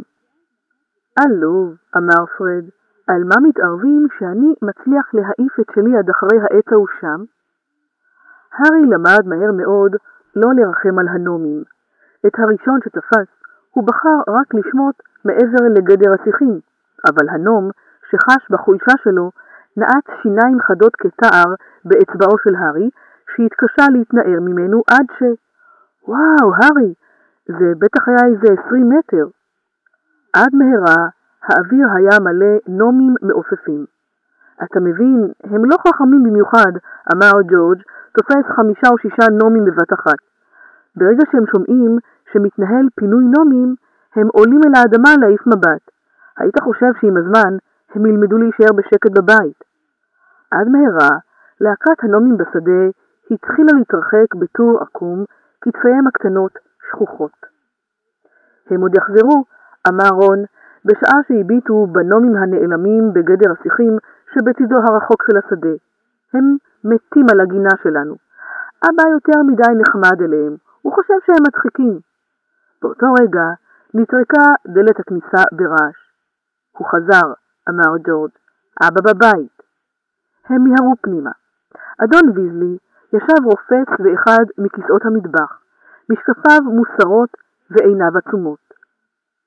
הוא היה גבר רזה, מקריח, אבל מעט השערות שעל ראשו היו אדומות בדיוק כמו אלה של כל ילדיו. הוא עטה גלימה ירוקה ארוכה, מאובקת ובלויה מרוב שימוש. איזה לילה, הוא מלמל, וגישש אחר קנקן התה, בעוד כולם מתיישבים סביבו. תשע פשיטות, תשע. ומנדנגוס פלצ'ר הזקן ניסה להטיל עליי קללה כשהפניתי אליו את הגב. אדון ויזלי גמה לגימה גדולה של תה ונאנח. מצאת משהו, אבא? אמר פרד בהתרגשות. רק כמה מפתחות מתכווצים וקומקום נושך, פיהק אדון ויזלי. היו שם עוד כל מיני דברים מטרידים למדי, אבל הם לא קשורים למחלקה שלי. לקחו את מורטלק לחקירה בעניין כמה נמיות מאוד לא נעימות, אבל זה בתחום של הוועדה לקסמים ניסיוניים למזלי. למה שמישהו יטרח לעשות מפתחות מתכווצים? שאל ג'ורג'. סתם התעללות במוגלגים, נאנח אדון ויזלי. מוכרים למפתח שהולך ומתכווץ עד שהוא נעלם, כך שהם אף פעם לא מצליחים למצוא אותו בשעת הצורך. מובן שמאוד קשה להוכיח את זה בבית המשפט, כי המוגלגים אף פעם לא מודים שהמפתח שלהם מתכווץ. הם מתעקשים לחשוב שהם איבדו אותו. מסכנים. הם עושים מאמצים כאלה גדולים להתעלם מקסמים אפילו כשהם מתבצעים ממש מתחת לאף שלהם. ואיזה חפצים שקוסמים העלו בדעתם לחשף, לא הייתם מאמינים. כמו מכוניות, למשל. גברת ויזלי הופיעה, מחזיקה מחתה ארוכה כמו חרב. עיניו של אדון ויזלי נפערו בבהלה. הוא תלה מבט מלא אשמה באשתו. מכוניות, מולי יקירתי? כן, ארתור, מכוניות, אמרה גברת ויזלי בעיניים רושפות. תאר לעצמך קוסם, שקונה לעצמו איזו טרנטה חלודה ואומר לאשתו שכל מה שהוא רוצה לעשות זה לפרק אותה בשביל לראות איך היא פועלת, כשבעצם מה שהוא עושה זה להטיל עליה כישוף שהיא תוכל לטוס. אדון ויזלי מצמץ פעם אחת.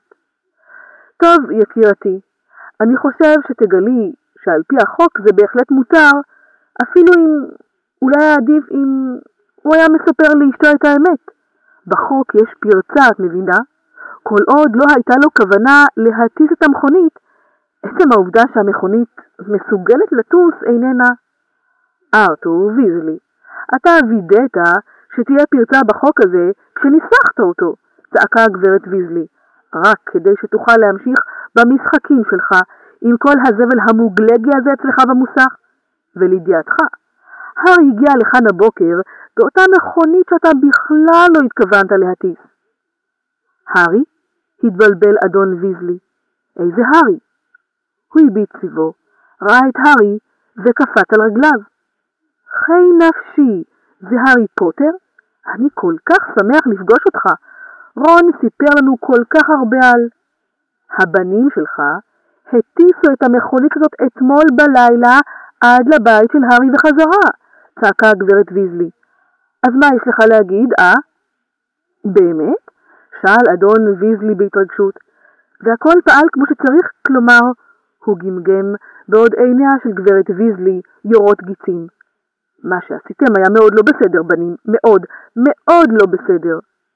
נעזוב אותם שיריבו, מלמל רון באוזנו של הארי, בזמן שגברת ויזלי התנפחה כמו צפרדע. בוא, אני אראה לך את החדר שלי.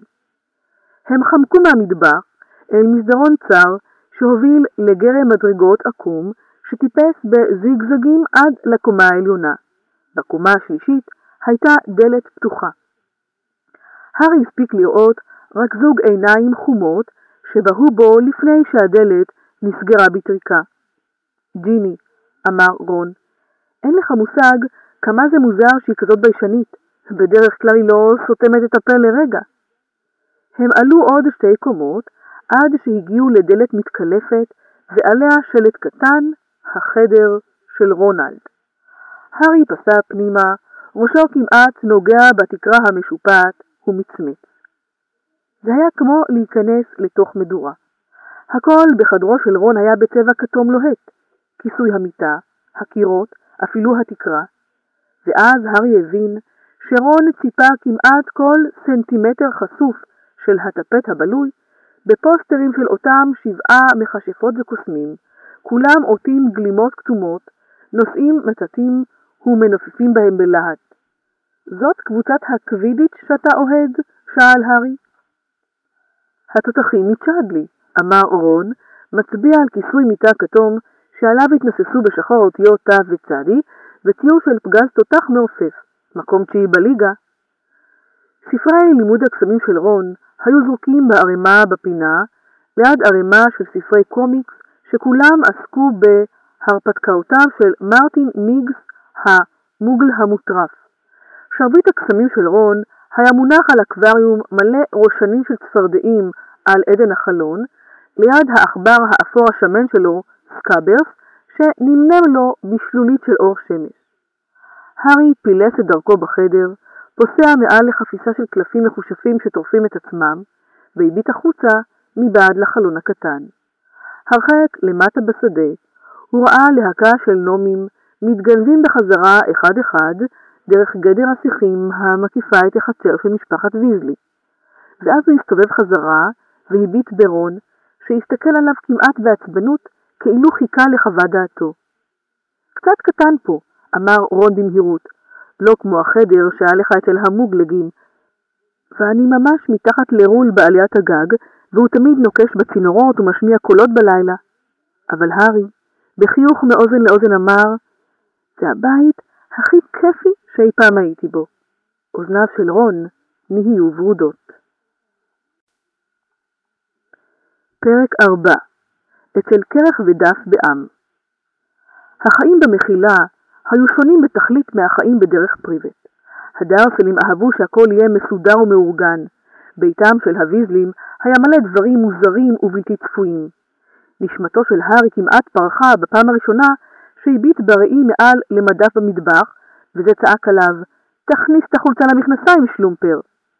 הרול בעליית הגג היה מיילל ומשליך חתיכות צנרת בכל פעם שהמקום היה שקט לו מדי, וקולות הנפץ שנשמעו מפעם לפעם מחדרם של פרד וג'ורג' נחשבו חלק משגרת היום. אבל החידוש הכי מוזר להארי בביתו של רון לא היה הראי המדבר, או הרול המרעיש, אלא העובדה שכולם שם התנהגו כאילו הם אוהבים אותו. גברת ויזלי צקצקה בלשונה למראה מצב הגרביים שלו, וניסתה להכריח אותו לאכול מנה רביעית בכל ארוחה. אדון ויזלי אהב לשבת לצד הארי בארוחת הערב, כדי שיוכל להפציץ אותו בשאלות על החיים בעולם המוגלגים, ולבקש ממנו להסביר לו כיצד פועלים דברים כמו פקקי אמבטיה ושירות הדואר. מרתק, הוא היה אומר, כשהארי הסביר לו דברים כמו איך להשתמש בטלפון. למען האמת, זה פשוט גאוני. איזה דרכים המוגלגים מצאו לעצמם להסתדר בלי קסמים? בוקר בהיר אחד, כשבוע אחרי שהגיע למחילה, הארי קיבל הודעה מהוגוורט. הוא ורון ירדו לארוחת הבוקר, וגילו במטבח את אדון וגברת ויזלי ואת ג'יני, שכבר התיישבו אל שולחן האוכל. ג'יני, שראתה את הארי, הפילה בטעות את קערית הדייסה שלה על הרצפה ברעש נוראי. משום מה, ג'יני תמיד הפילה משהו בכל פעם שהארי נכנס לחדר. היא צללה מתחת לשולחן להרים את הקערית שנפלה, וכשקמה, הפרצוף שלה היה אדום כמו השמש השוקעת. הארי העמיד פנים שהוא לא שם לב לזה, התיישב, ולקח את פרוסת הטוסט שגברת ויזלי הגישה לו. מכתבים מבית הספר, אמר אדון ויזלי, והעביר להארי ולרון מעטפות זהות עשויות קלף צהוב, שהכתובת נכתבה עליהן בדיו ירוקה. דמבלדור כבר יודע שאתה כאן, הארי. הוא תמיד יודע הכל. איזה בן אדם. גם אתם קיבלתם מכתבים, הוא הוסיף כשגם פרד וג'ורג' נכנסו למטבח, עדיין בפיג'מות. דממה השתררה למשך כמה דקות, בזמן שכולם קראו את המכתבים שלהם. המכתב של הארי הורה לו לעלות כרגיל על רכבת האקספרס להוגוורטס מתחנת קינגס קרוס ב-1 בספטמבר. כמו כן, צורפה רשימה של הספרים החדשים שיזדקק להם בשנה הקרובה.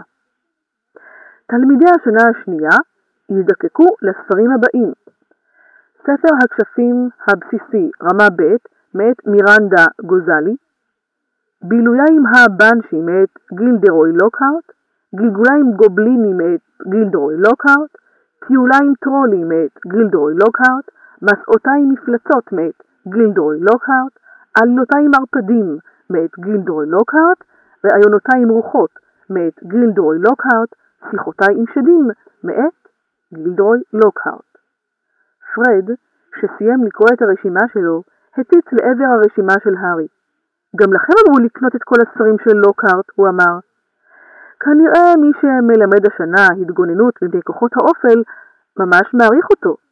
בטח זאת מורה. בשלב זה, פרד שם לב למבט על פניה של אמו, ומיד חזר אל צלחת האוכל שלו. זה לא יהיה זול, אמר ג'ורג', והביט בדאגה אל הוריו. הספרים של לוקהארט מאוד יקרים. טוב, אנחנו נסתדר, אמרה גברת ויזלי, אבל היא נראתה מודאגת. אני מניחה שהרבה מהדברים של ג'יני נוכל למצוא יד שנייה. מה? גם את מתחילה ללמוד בהוגוורטס השנה? הארי שאל את ג'יני. היא הנהנה, הסמיקה עד לשורשי שערה הבוער, ושמטה את המרפק שלה לתוך צלוחית החמאה. למזלה הרב, אף אחד לא שם לב מלבד הארי, שכן בדיוק באותו רגע נכנס אחיו הגדול של רון, פרסי. הוא כבר היה לבוש, וענד את סמל המדריך שלו מהוגוורטס על עפודתו הסרוגה. בוקר טוב לכולם, אמר פרסי בקול ענייני. יום יפה היום. הוא התיישב על הכיסא הפנוי היחיד, אבל כמעט מיד שב ונעמד, והרים מהמושב מה שנראה כמו מברשת אבק עשויה נוצות אפורות, או לפחות זה מה שהארי חשב, עד שהוא ראה שהדבר הזה נושם. ארול, אמר רון, ולקח את הינשוף המותש מידיו של פרסי. הוא שלח מכתב שהיה תחוב לינשוף מתחת לכנף. סוף סוף הוא חזר עם תשובה מהרמיוני. כתבתי לה שהיא תדע שננסה לחלץ אותך מהבית של הדרסלים. הוא לקח את ארול לנדנדה שליד דלת המטבח וניסה להעמיד אותו עליה, אבל ארול נפל מיד, ורון השכיב אותו על המתקן לייבוש כלים ומלמל. נו באמת. ואז הוא פתח את המכתב של הרמיוני וקרא בקול. רון היקר, וגם הארי, אם אתה שם. אני מקווה שהכל יסתדר, ושהארי בסדר, ושלא עברת על שום חוק כדי לשחרר אותו, רון, בגלל שככה אתה תכניס גם את הארי לצרות. אני נורא מודאגת, ואם הארי בסדר, בבקשה תודיע לי מיד, אבל אולי עדיף שתשתמש בינשוף אחר. נראה לי שעוד משלוח אחד עלול לחסל את הינשוף שלך. אני כמובן מאוד עסוקה בשיעורי בית. איך זה ייתכן? הזדעזע רון. זה החופש הגדול. ואנחנו נוסעים ללונדון ביום רביעי הבא לקנות את הספרים החדשים שלי. אולי נוכל להיפגש בסמטת דיאגון? תעדכנו אותי מה קורה ברגע שתוכלו, באהבה, הרמיוני. זה דווקא מסתדר מצוין. נוכל ללכת ולקנות שם גם את הדברים שלכם, אמרה גברת ויזלי בזמן שפינתה את השולחן. מה התוכניות של כולכם להיום? הארי, רון, פרד וג'ורג' תכננו לטפס בגבעה אל חלקה קטנה שהייתה שייכת למשפחת ויזלי. החלקה הייתה מוקפת עצים שהסתירו אותה מעיניהם של בני הכפר הסמוך, מה שאומר שהם יוכלו להתאמן שם בקווידיץ', בתנאי שלא יטוסו גבוה מדי עם המטאטאים שלהם. הם לא יכלו להשתמש בכדורי קווידיץ' אמיתיים, מפני שאם הכדורים יימלטו ויתחילו להתעופף לכיוון הכפר, יהיה קשה מאוד להסביר את המצב. במקום זה, הם זרקו זה לזה תפוחים וניסו לתפוס אותם. הם לקחו סיבובים לפי התור על הנימבוס 2000, שהיה המטאטה הכי טוב שהיה להם. כוכב נופל, המטאטה העתיק של רון, לפעמים הפסיד בתחרויות עם פרפרים עוברי אורח. חמש דקות אחר כך הם כבר טיפסו במעלה הגבעה והמטאטאים על כתפיהם. הם שאלו גם את פרסי אם הוא רוצה להצטרף, אבל הוא אמר שהוא עסוק מדי. עד כה, הארי ראה את פרסי רק בשעת הארוחות. כל שאר הזמן הוא נשאר בחדרו עם דלת סגורה. הלוואי שהייתי יודע מה עובר עליו, אמר פרד. הוא לא מתנהג כמו עצמו. תוצאות הבגרויות הראשונות שלו הגיעו יום לפניך. ציון קס"מ בכל המקצועות, והוא כמעט שלא השוויץ. זה ראשי תיבות של קוסם סטודנט מעולה, הסביר ג'ורג', שראה את המבט המבולבל בעיניו של הארי. גם ביל קיבל קס"מ בכל המקצועות. אם לא ניזהר, יהיה לנו עוד תלמיד מצטיין במשפחה. אני לא יודע אם אני אוכל לעמוד בבושה הזאת. ביל היה האח המבוגר במשפחת ויזלי. הוא והאח השני בתור, צ'ארלי, כבר סיימו את לימודיהם בהוגוורטס. הארי מעולם לא פגש אותם, אבל הוא ידע שצ'ארלי נמצא ברומניה וחוקר שם דרקונים, ושביל עובד במצרים בשביל בנק הקוסמים גרינגוטס. אני לא יודע איך אמא ואבא יצליחו לממן את כל הציוד שאנחנו צריכים לבית הספר בשנה הבאה, אמר ג'ורג' מעט אחר כך. חמישה עותקים מכל הספרים של לוקהארט, וג'יני צריכה גם חלוק ושרביט והכל. הארי לא דיבר. הוא הרגיש מעט לא נוח. בכספת תת-קרקעית, בבנק גרינגוטס בלונדון, היה ספון אוצר בלום שהוריו השאירו לו. כמובן, רק בעולם הקוסמים היה לו כסף. אי אפשר להשתמש באוניות, חרמשים וגוזים בחנויות של מוגלגים. הוא אף פעם לא סיפר לדארסלים על חשבון הבנק שלו בגרינגוטס. ספק אם הרתיעה שלהם מכל דבר שקשור לקסם הייתה נותרת תקפה גם לגבי ערימה נכבדה של זהב. באותו יום רביעי גברת ויזלי העירה את כולם מוקדם בבוקר. לאחר שכל אחד מהם אכל חצי תריסר סנדוויצ'ים, הם לבשו מעילים, וגברת ויזלי הורידה עציץ ריק ממדף המטבח והציצה פנימה. זה מתחיל להיגמר לנו, ארתור, הנה אינך. נצטרך לקנות עוד קצת היום. נו טוב, קודם האורחים, אתה הראשון, הארי חמודי. והיא הושיטה לו את העציץ. הארי הביט סביבו וראה שכולם מסתכלים עליו. מה אני אמור לעשות? הוא גמגם. הוא אף פעם לא השתמש באבקת פלו, אמר רון לפתע. סליחה, הארי, שכחתי. אף פעם? אמר אדון ויזלי. אז איך הגעת לסמטת דיאגון בשנה שעברה כדי לקנות את הציוד שלך לבית הספר? נסעתי ברכבת התחתית. באמת? אמר אדון ויזלי בהתרגשות. והיו שם גם דרק קולנועים? איך בדיוק? לא עכשיו, ארתור, אמרה הגברת ויזלי. אבקת פלו זאת הדרך הכי מהירה חמוד, אבל בחיי אם אף פעם לא השתמשת בה. הוא הסתדר, אמא, אמר פרד. הארי, קודם תסתכל איך אנחנו עושים את זה. הוא צבט מהעציץ קמצוץ של אבקה מנצנצת, ניגש אל האח הבוערת, וזרה את האבקה בין הלהבות. האש השתאגה, קיבלה גוון ירוק כמו דשא, והתנסעה לגובה שעלה על קומתו של פרד, שצעד פנימה וצעק, סמטת דיאגון, ונעלם. אתה חייב לדבר ברור חמוד, אמרה הגברת ויזלי להארי, כשג'ורג' טבל את ידו בעציץ, ותדאג לצאת בערובה הנכונה. במה הנכונה? שאל הארי בחשש, כאשר האש שוב שאגה, ובלעה גם את ג'ורג'. טוב, יש הרבה מאוד ערובות של קוסמים, ואפשר להתבלבל ביניהן, אתה יודע, אבל כל עוד תדבר ברור. הוא הסתדר מצוין, מולי, אל תעשי מזה עניין, אמר אדון ויזלי, ולקח גם הוא קמצוץ של אבקת פלו. אבל יקירי, אם הוא ילך לאיבוד, איך נסביר לדודה ולדוד שלו מה קרה? הם לא יכעסו, הרגיע אותה הארי.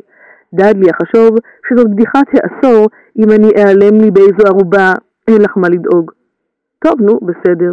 לך לך אחרי ארתור, אמרה הגברת ויזלי, וכשתיכנס לתוך האש, תגיד לאן אתה הולך. ותהדק את המרפקים צמוד לגוף, יעץ רון. ותשמור על עיניים עצומות, אמרה גברת ויזלי, האפר. אל תתנועע יותר מדי, אמר רון, או שאתה עלול לצאת באח הלא נכון. אבל אל תיבהל ותצא מוקדם מדי, חכה עד שתראה את פרד ואת ג'ורג'. הארי השתדל לזכור את כל העצות הללו, נטל קמצוץ מאבקת הפלו ונעמד על סף האח. הוא נשם נשימה עמוקה, פיזר את האבקה בין הלהבות וצעד קדימה. האש הייתה כמו רוח חמימה. הוא פתח את פיו, הוא מיד בלע המון אפר חם. סמטת דיאגון, הוא השתעל. הוא הרגיש כאילו הוא נשאב לתוך מרזב ענק. הוא הסתובב סחור סחור. רעש השאגה היה מחריש אוזניים. הוא השתדל להשאיר את עיניו פקוחות, אבל סחרור הלהבות הירוקות גרם לו בחילה. משהו קשה היכה במרפק שלו, והוא משך אותו אל גופו, עדיין מסתובב סחור סחור. עכשיו הוא הרגיש כאילו ידיים קרות סוטות על פניו. הוא מצמץ מבעד לזגוגיות משקפיו, וראה זרם מטושטש של ערובות, בעודו קולט בחטף מראות מהחדרים שמאחוריהן.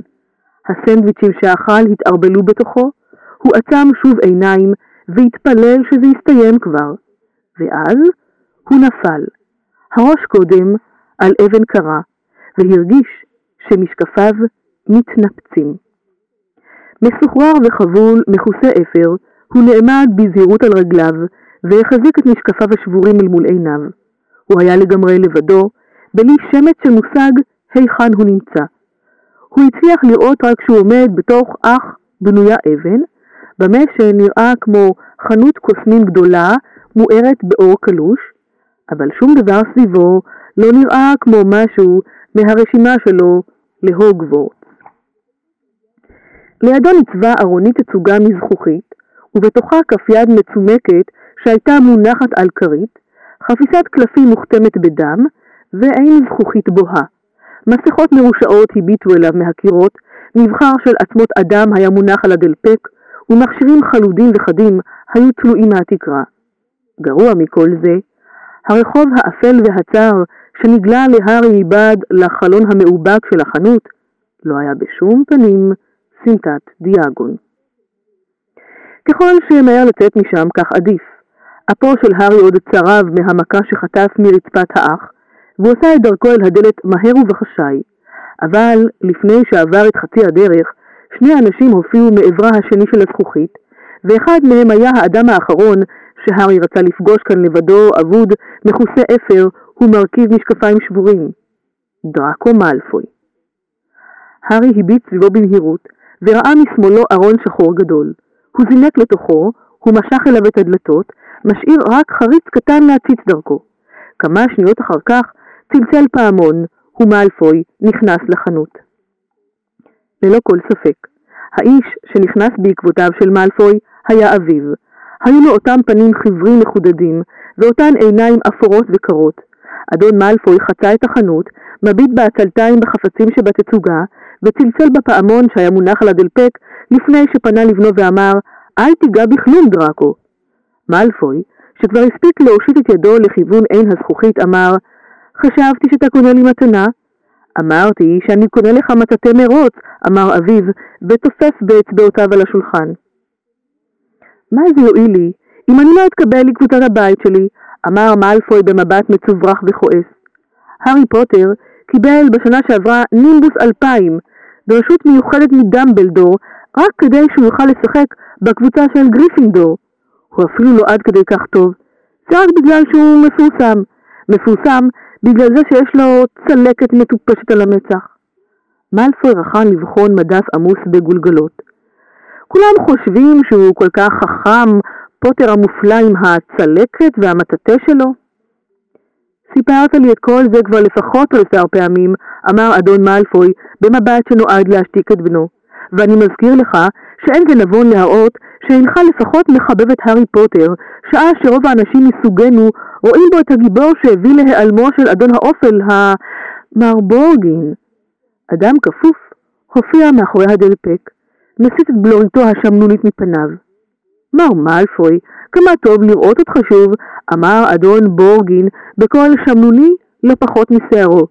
ממש תענוג, וגם אדון מאלפוי הצעיר לעונג לי. במה אוכל לעזור לכם? אני חייב להראות לך משהו חדש שקיבלנו היום ובמחיר מאוד סביר. אני לא קונה היום אדון בורגין, רק מוכר, אמר אדון מאלפוי. מוכר? החיוך על פניו של אדון בורגין דעך מעט. שמעת כמובן שמשרד הקסמים ממשיך בפשיטות, אמר אדון מאלפוי, הוציא מכיסו הפנימי גליל של קלף ופרס אותו לעיניו של אדון בורגין. יש לי בבית כמה אמ, חפצים שעלולים להביך אותי במקרה שמשרד הקסמים יבוא לבקר. אדון בורגין הרכיב על אפו מצבתי ראייה קטנים והביט ברשימה. האומנם אתה סבור שהמשרד יטרח להטריד אותך, אדוני? שפתו של אדון מאלפוי רטטה. הם טרם ביקרו בביתי. השם מאלפוי עדיין מעורר יראה כלשהי, אולם המשרד נהיה חטטן יותר ויותר. יש שמועות על חוק חדש להגנת זכויות המוגלגים, ללא ספק האוויל המעופש הזה, אוהב המוגלגים ארתור ויזלי, הוא שעומד מאחוריו. הארי הרגיש פרץ של חימה גואה בתוכו. וכפי שאתה רואה ודאי, כמה מהרעלים הללו יוצרים את הרושם ש... אני מבין, אדוני, כמובן, אמר אדון בורגין, תן לי רגע. אולי תקנה לי את זה? התפרע דראקו, מצביע על כף היד המצומקת של הכרית. אה, יד התהילה, אמר אדון בורגין, נטש את הרשימה של אדון מאלפוי ונחפז לעבר דראקו. הכנס לתוכה נר, והיא תטיל אור שרק בעליה יוכל לראות. ידידתם הטובה ביותר של גנבים וגזלנים. לבנך יש טעם מצוין, אדוני. אני מקווה שמבני יצא משהו טוב יותר מאשר גנב או גזלן, בורגין, אמר אדון מאלפוי בנימה צוננת, ואדון בורגין מיהר לומר, לא הייתה לי שום כוונה לפגוע, אדוני, שום כוונה לפגוע. אם כי אם הציונים שלו בבית הספר לא ישתפרו, אמר אדון מאלפוי בנימה צוננת עוד יותר, ייתכן כי יתגלה שאלה המקצועות היחידים שהוא מתאים להם. זאת לא אשמתי, השיב דראקו. לכל המורים יש תלמידים שהם מעדיפים, כמו הרמיוני גריינג'ר המעצבנת הזאת. במקומך, הייתי מתבייש שילדה ממשפחה של מוגלגים הצליחה יותר ממך בכל המבחנים, גער בו אדון מאלפוי. אה, אמר הארי לעצמו, מרוצה למראה הבעת הבושה והכעס שהתפשטה על פניו של דראקו. ככה זה בכל מקום, אמר אדון בורגין בקולו השמוני. דם של קוסמים נחשב פחות ופחות בכל מקום. לא אצלי, אמר אדון מאלפוי, ונחיריו הארוכים רטטו. לא אדוני, גם לא אצלי אדוני, אמר אדון בורגין וכד קידה עמוקה. במקרה זה אולי נוכל לשוב לרשימה שלי, אמר מר מאלפוי. אני די ממהר בורגין, יש לי היום עניינים חשובים במקום אחר. הם התחילו להתמקח. הארי עקב בעצבנות אחרי דראקו, שהלך והתקרב למקום המחבו שלו, תוך שהוא בוחן את החפצים שעמדו למכירה. הוא נעצר כדי לבחון חתיכה ארוכה של חבל תליינים ולקרוא בחיוך מרושע את הפתק שהיה מחובר לענק יפהפה של אבני לשם. אזהרה, לא לגעת, מקולל, טבע עד כה את חייהם של 19 בעלים מוגלגים.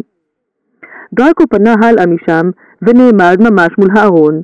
הוא צעד קדימה, הושיט את ידו לידית. גמרתי, אמר אדון מאלפוי בדלפק, בוא דרקו. הארי מחה את מצחו בשרוולו כשדרקו פנה ללכת. יום נעים לך, אדון בורגין, אני אצפה מחר לביקורך באחוזה כדי למסור לך את הדברים. ברגע שהדלת נסגרה, אדון בורגין שכח מנימוסיו השמנוניים. יום נעים לך בעצמך, אדון מאלפוי. ואם כל הסיפורים נכונים, אתה לא מכרת לי אפילו חצי ממה שחבוי אצלך באחוזה. בעודו ממלמל בכעס, נעלם אדון בורגין בחדר האחורי. הארי המתין שנייה למקרה שישוב, ואז בשיא השקט חמק מתוך הארון, חלף על פני ארונות התצוגה, ויצא את דלת החנות. הארי הביט סביבו, מצמיד לפניו את משקפיו השבורים, ויצא לסמטה מלוכלכת, שנראתה כאילו היו בה רק חנויות המוקדשות לקסמים אפלים. החנות שממנה יצא בורגין וברקס נראתה החנות הגדולה ביותר, אבל מולה היה חלון ראווה מזוויע, מלא ראשי אדם מצומקים, ושתי דלתות משם עמד כלוב מלא עכבישי ענק שחורים. שני קוסמים מסמורטטים צפו במצילו של אחד השערים, ממלמלים זה לזה. בתחושת עצבנות הארי יצא לדרכו, משגיח שמשקפיו לא ייפלו, הוא מקווה בכל מאודו שיצליח למצוא דרך להימלט משם. שלט עץ עתיק, שהיה תלוי ברחוב מעל חנות שמכרה נרות רעילים, בישר לו שהוא נמצא בסמטת נוקטורן. זה לא עזר לו הרבה כיוון שמעולם לא שמע על מקום כזה. הוא שיער שלא דיבר מספיק ברור כאשר פיו היה מלא אפר שם באח של משפחת ויזלי. בעודו מנסה לשמור על קור רוח, הוא תהה מה עליו לעשות. הלכת לאיבוד, חמודי? אמר קול באוזנו והקפיץ אותו. מכשפה זקנה עמדה מולו, מחזיקה בידי מגש, ועליו דברים מגעילים במיוחד, שנראו קצת כמו ציפורני אדם שלמות. היא חייכה אליו חיוך מרושע, וחשפה פה מלא שיניים רקובות. הארי פסע שני צעדים לאחור. אני בסדר תודה, הוא אמר, אני רק... הארי, מה אתה עושה כאן לכל הרוחות? ליבו של הארי זינק, כך גם המכשפה. ערימה שלמה של ציפורניים התפזרה לרגליה, והיא קיללה בשעה שדמותו הנישאת של הגריד, שומר הקרקעות בהוגוורט, צעדה לקראתם. עיניו השחורות של הגריד היו כמו חיפושיות יוקדות מעל הזקן האבות המזדקר שלו. הגריד, פלט הארי בהקלה. הלכתי לאיבוד, אבקת פלו... הגריד תפס בצווארון של הארי ומשך אותו מן המכשפה ופיל את המגש מידיה. זעקותיה ליוו אותם לכל אורך הסמטה המפותלת עד שיצאו אל אור השמש החזק. הארי ראה באופק בניין מוכר, בנוי שיש לבן כשלג, בנג גרינגוט. הגריד הוביל אותו הישר אל סמטת דיאגון. אתה צורה יש לך, אמר הגריד בכעס, מנקה את האפר מעל הארי במרץ קוריו, עד שכמעט הפיל אותו לתוך חבית של גללי דרקונים שעמדה מחוץ לחנות של רוקח. להסתובב שמה? בסמטת נוקטון הזאת? אני לא יודע. מקום מפוקפק זה שם, הארי. אתה יותר טוב שאף אחד לא יראה אותך מסתובב שמה. את זה הבנתי בעצמי, אמר הארי, מתכופף כדי להתחמק מהגריד, שהתכוון עוד להמשיך ולנקות אותו. אמרתי לך, הלכתי לאיבוד, ובכלל, מה עשית שם בעצמך? אני חיפשתי שם חומר דוחה נגד חלזונות טורפים, התיז הגריד. הם משתוללים שם עם הכרובים של הגינה בבית הספר. אתה לבד באת? הייתי עם הוויזים, אבל נפרדנו, הסביר הארי. אני חייב למצוא אותם. הם התחילו ללכת יחד לאורך הרחוב. למה אתה אף פעם לא כתבת עליי בחזרה? אמר הגריד להארי, שנאלץ לפתוח בריצה קלה כדי להדביק את הקצב שלו. כל צעד של מגפיו הענקיים של הגריד היה שווה לשלושה הצעדים שלו. הארי סיפר לו על דובי ועל הדארסלים. המוגלגים המגעילים האלה, רטן הגריד, אם רק אני הייתי יודע. הארי, הארי, אני כאן. הארי הרים את מבטו וראה את הרמיוני גריינג'ר עומדת בראש המדרגות הלבנות המובילות לגרינגוט. היא רצה לקראתם, שערה החום המטולטל מתנופף מאחוריה. מה קרה למשקפיים שלך? שלום, הגריד. כמה נפלא לראות שוב את שניכם. תבוא איתי לגרינגוט, הארי? ברגע שאני אמצא את הוויזלים, אמר הארי. הדבר הזה שאתה אמרת זה תכף יקרה, חייך הגריד. הארי והרמיוני הפנו מבט. הם ראו את רון, פרד, ג'ורג', פרסי ואדון ויזלי מגיחים לקראתם בריצה קלה במעלה הרחוב. הארי, התנשף אדון ויזלי, קיווינו שפספסת רק בערובה אחת. הוא מחה את הזיעה מפדחתו המבריקה. מולי כבר יצאה מדעתה מרוב דאגה, היא תכף תגיע. איפה באמת יצאת? שאל רון. בסמטת נוקטון, אמר הגריד בקול מבשר רעות. זה ענק! אמרו פרד וג'ורג' פה אחד. לנו אף פעם לא הרשו ללכת לשם, אמר רון בקנאה. ואני אומר שטוב הם עשו, הרעים הגריד. כעת הגיחה לקראתם בריצה גם גברת ויזלי. ארנקה מיטלטל בעוז בידה האחת, בעוד ג'יני מתאמצת להיצמד ליד השנייה. אוי, הארי, אוי חמוד שלי, יכולת להיעלם לנו לגמרי. מתנשפת ומתנשמת, היא שלפה מתוך התיק מברשת גדולה, והתחילה להבריש מבגדיו של הארי את שאריות האפר שעוד נותרו לאחר מאמציו של הגריד. אדון ויזלי נטל את משקפיו של הארי, טפח עליהם פעם אחת בשרביטו, והשיב אותם להארי כמו חדשים. טוב, אז אני חייב עכשיו להסתלק מפה, אמר הגריד בשעה שאדון ויזלי סחט את ידו שוב ושוב. בסמטת נוקטון, ומה אם לא היית מוצא אותו, הגריד? אנחנו כבר נתראה בהוגוורט, אמר, והתרחק בצעדים גדולים, מתעמר משכמו ומעלה, מעל להמון האנשים ברחוב הצפוף. נחשו את מי ראיתי אצל בורגין וברקס, שאל הארי את רון ואת הרמיוני, בשעה שהם טיפסו במדרגות של גרינגוט. את מאלפוי ואת אבא שלו. לוציוס מאלפוי קנה שם משהו? פלט אדון ויזלי מאחוריהם בקול מתעניין מאוד. לא, הוא בא למכור. אז הוא מודאג, אמר אדון ויזלי בסיפוק. כמה שהייתי שמח לתפוס את לוציוס מאלפוי. אתה תיזהר, ארתור, אמרה גברת ויזלי בתקיפות, בשעה שגובלין קטן פתח עבורם את השער בקידה. המשפחה הזאת היא צרות צרורות. אל תתחיל להתעסק עם דברים שלא תוכל להתמודד איתם. את לא חושבת שאני יכול להתמודד עם לוציוס מאלפוי? נעלב אדון ויזלי. אבל דעתו הוסחה כמעט מיד, כשראה את הוריה של הרמיוני. הם עמדו מלאי חשש ליד הדלפק שנמתח לכל אורכו של אולם השיש הגדול, והמתינו שהרמיוני תציג אותם. אתם מוגלגים, קרא אדון ויזלי בשמחה. אתם חייבים לשתות איתי משהו. מה יש לכם שם? אה, אתם מחליפים כסף של מוגלגים? מולי, תסתכלי. הוא הצביע בהתרגשות על השטרות בידו של אדון גריינג'ר. ניפגש כאן, אמר רון להרמיוני, כשגובלין נוסף מעובדי גרינגוטס הופיע כדי להוביל את הוויזלים ואת הארי אל הכספות התת-קרקעיות שלהם. הגישה לכספות הייתה באמצעות עגלות קטנות שהגובלינים הסיעו במהירות מסחררת לאורך פסי רכבת זעירים דרך המנהרות התת-קרקעיות של הבנק.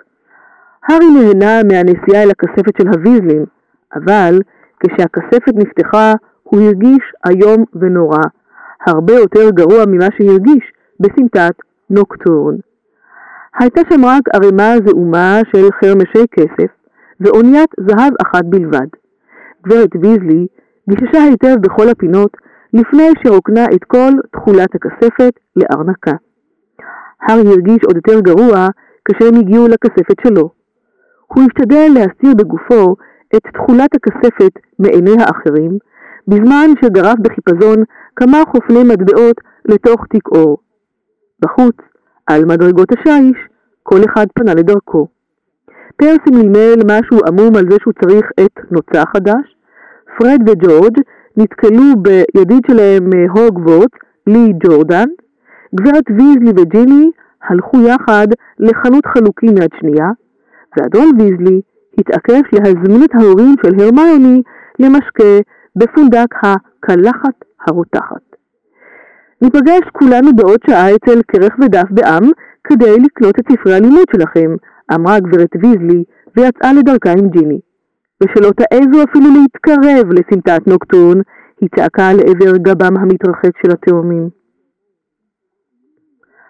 הארי, רון והרמיוני טיילו לאורך הרחוב המתפתל המרוצף בחלוקי אבן. מטבעות הזהב, הכסף והנחושת שצלצלו בעליזות בארנק שבכיסו של הארי פשוט התחננו שיבזבזו אותם. אז הוא קנה שלושה גביעי ענק של גלידה בטעם תות וחמאת בוטנים, ושלושתם לקלקו בחדווה והתנהלו בנחת לאורך הסמטה, בוחנים את חלונות הראווה המרהיבים. רון הביט בשקיקה על סט שלם של מדי חלוק של התותחים מצ'אדלי, בחלון של כלבו קווידיץ', עד שהרמיוני גררה אותם לקנות דיו וגיליונות קלף בחנות הסמוכה. בתוך חנות בדיחות הקסם של גיחי ולט, הם פגשו את פרד, את ג'ורג' ואת לי ג'ורדן, שהחליטו לקנות מחסן שלם של זיקוקי הפלא של דוקטור פיליבסטר. הצתה רטובה ללא חום, ואחר כך, בחנות יד שנייה פצפונת מלאה שרביטים שבורים, מאזני נחושת עקומים וחלוקים ישנים מלאים כתמי שיקויים, הם פגשו את פרסי, שקוע בספר קטן ומשעמם מאוד בשם מדריכים שזכו להצלחה. מעקב אחר מדריכים לשעבר בהוגוורטס והקריירות שבחרו בהן קרא רון בקול מגב הכריכה, זה נשמע פשוט מרתק. עוף מפה, גער בו פרסי. בטח הוא מאוד שאפתן פרסי, הוא כבר תכנן הכל. הוא רוצה להיות שר הקסמים, אמר רון להארי ולהרמיוני בלחש בעוד הם מתרחקים מפרסי. כעבור שעה הם פנו לחנות של כרך ודף בעם. הם בשום אופן לא היו היחידים שהלכו לאותה חנות. כשהתקרבו, הם ראו להפתעתם קהל רב מתגודד ליד הדלת, כולם נדחפים בניסיון להיכנס לחנות. הסיבה לכך התנוססה על גבי שלט בד ענק שנמתח לאורך החלונות הגבוהים.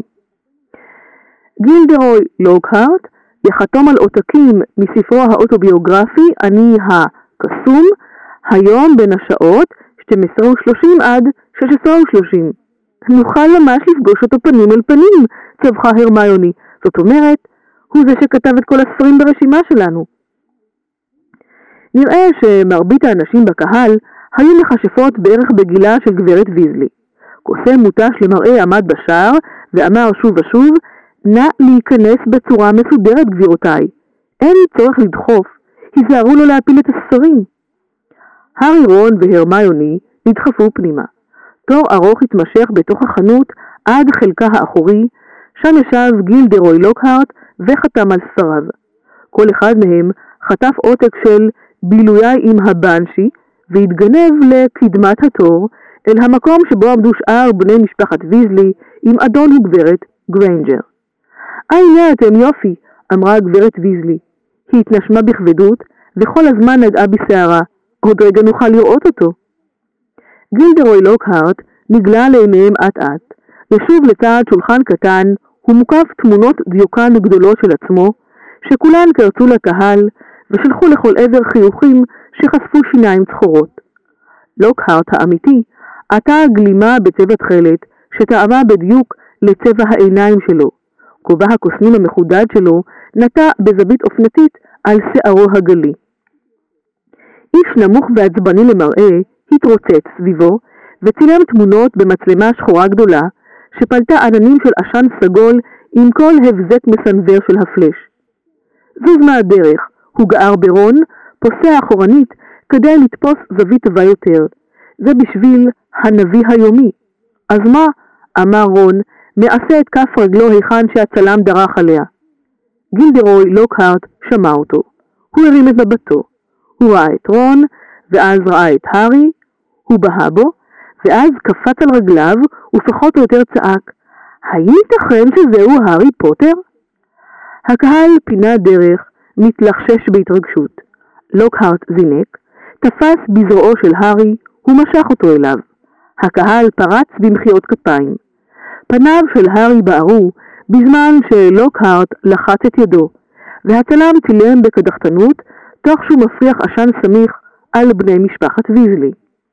תן חיוך גדול, הארי, אמר לוקהארט, חושף את שיניו הבוהקות. אתה ואני יחד שווים את העמוד הראשון. כשסוף סוף עזב לוקהארט את ידו של הארי, כמעט לא נותרה עוד תחושה באצבעותיו. הארי ניסה להתגנב בחזרה לעבר משפחת ויזלי, אבל לוקהארט תפס בכתפיו והצמיד אותו בחוזקה אל צידו. גבירותיי ורבותיי, הוא אמר בקול רם, והמתין עד שהשתרר שקט. איזה רגע היסטורי. עיתוי מושלם להודעה שכבר זמן רב אני ממתין למסור. כשהארי הצעיר שלנו נכנס הבוקר לחנות כרך ודף בעם, הוא ביקש רק לרכוש לעצמו את האוטוביוגרפיה החדשה שלי, שאותה אעניק לו כעת בשמחה חינם אין כסף. הקהל הריע שוב. ולא היה לו מושג, המשיך לוקהארט, וניער קלות את הארי, כך שמשקפיו החליקו אל קצה חוטמו, שאוטוטו הוא עומד לקבל הרבה, הרבה יותר מאשר את ספרי החדש אני הקסום. למען האמת, הוא וחבריו לספסל הלימודים עומדים לקבל את אני הקסום האמיתי. כן, גבירותיי ורבותיי, אני שמח להודיע שבספטמבר הקרוב אני אכנס את תפקידי החדש כמורה להתגוננות מפני כוחות האופל בבית הספר הוגוורט לחישוף ולקוסמות.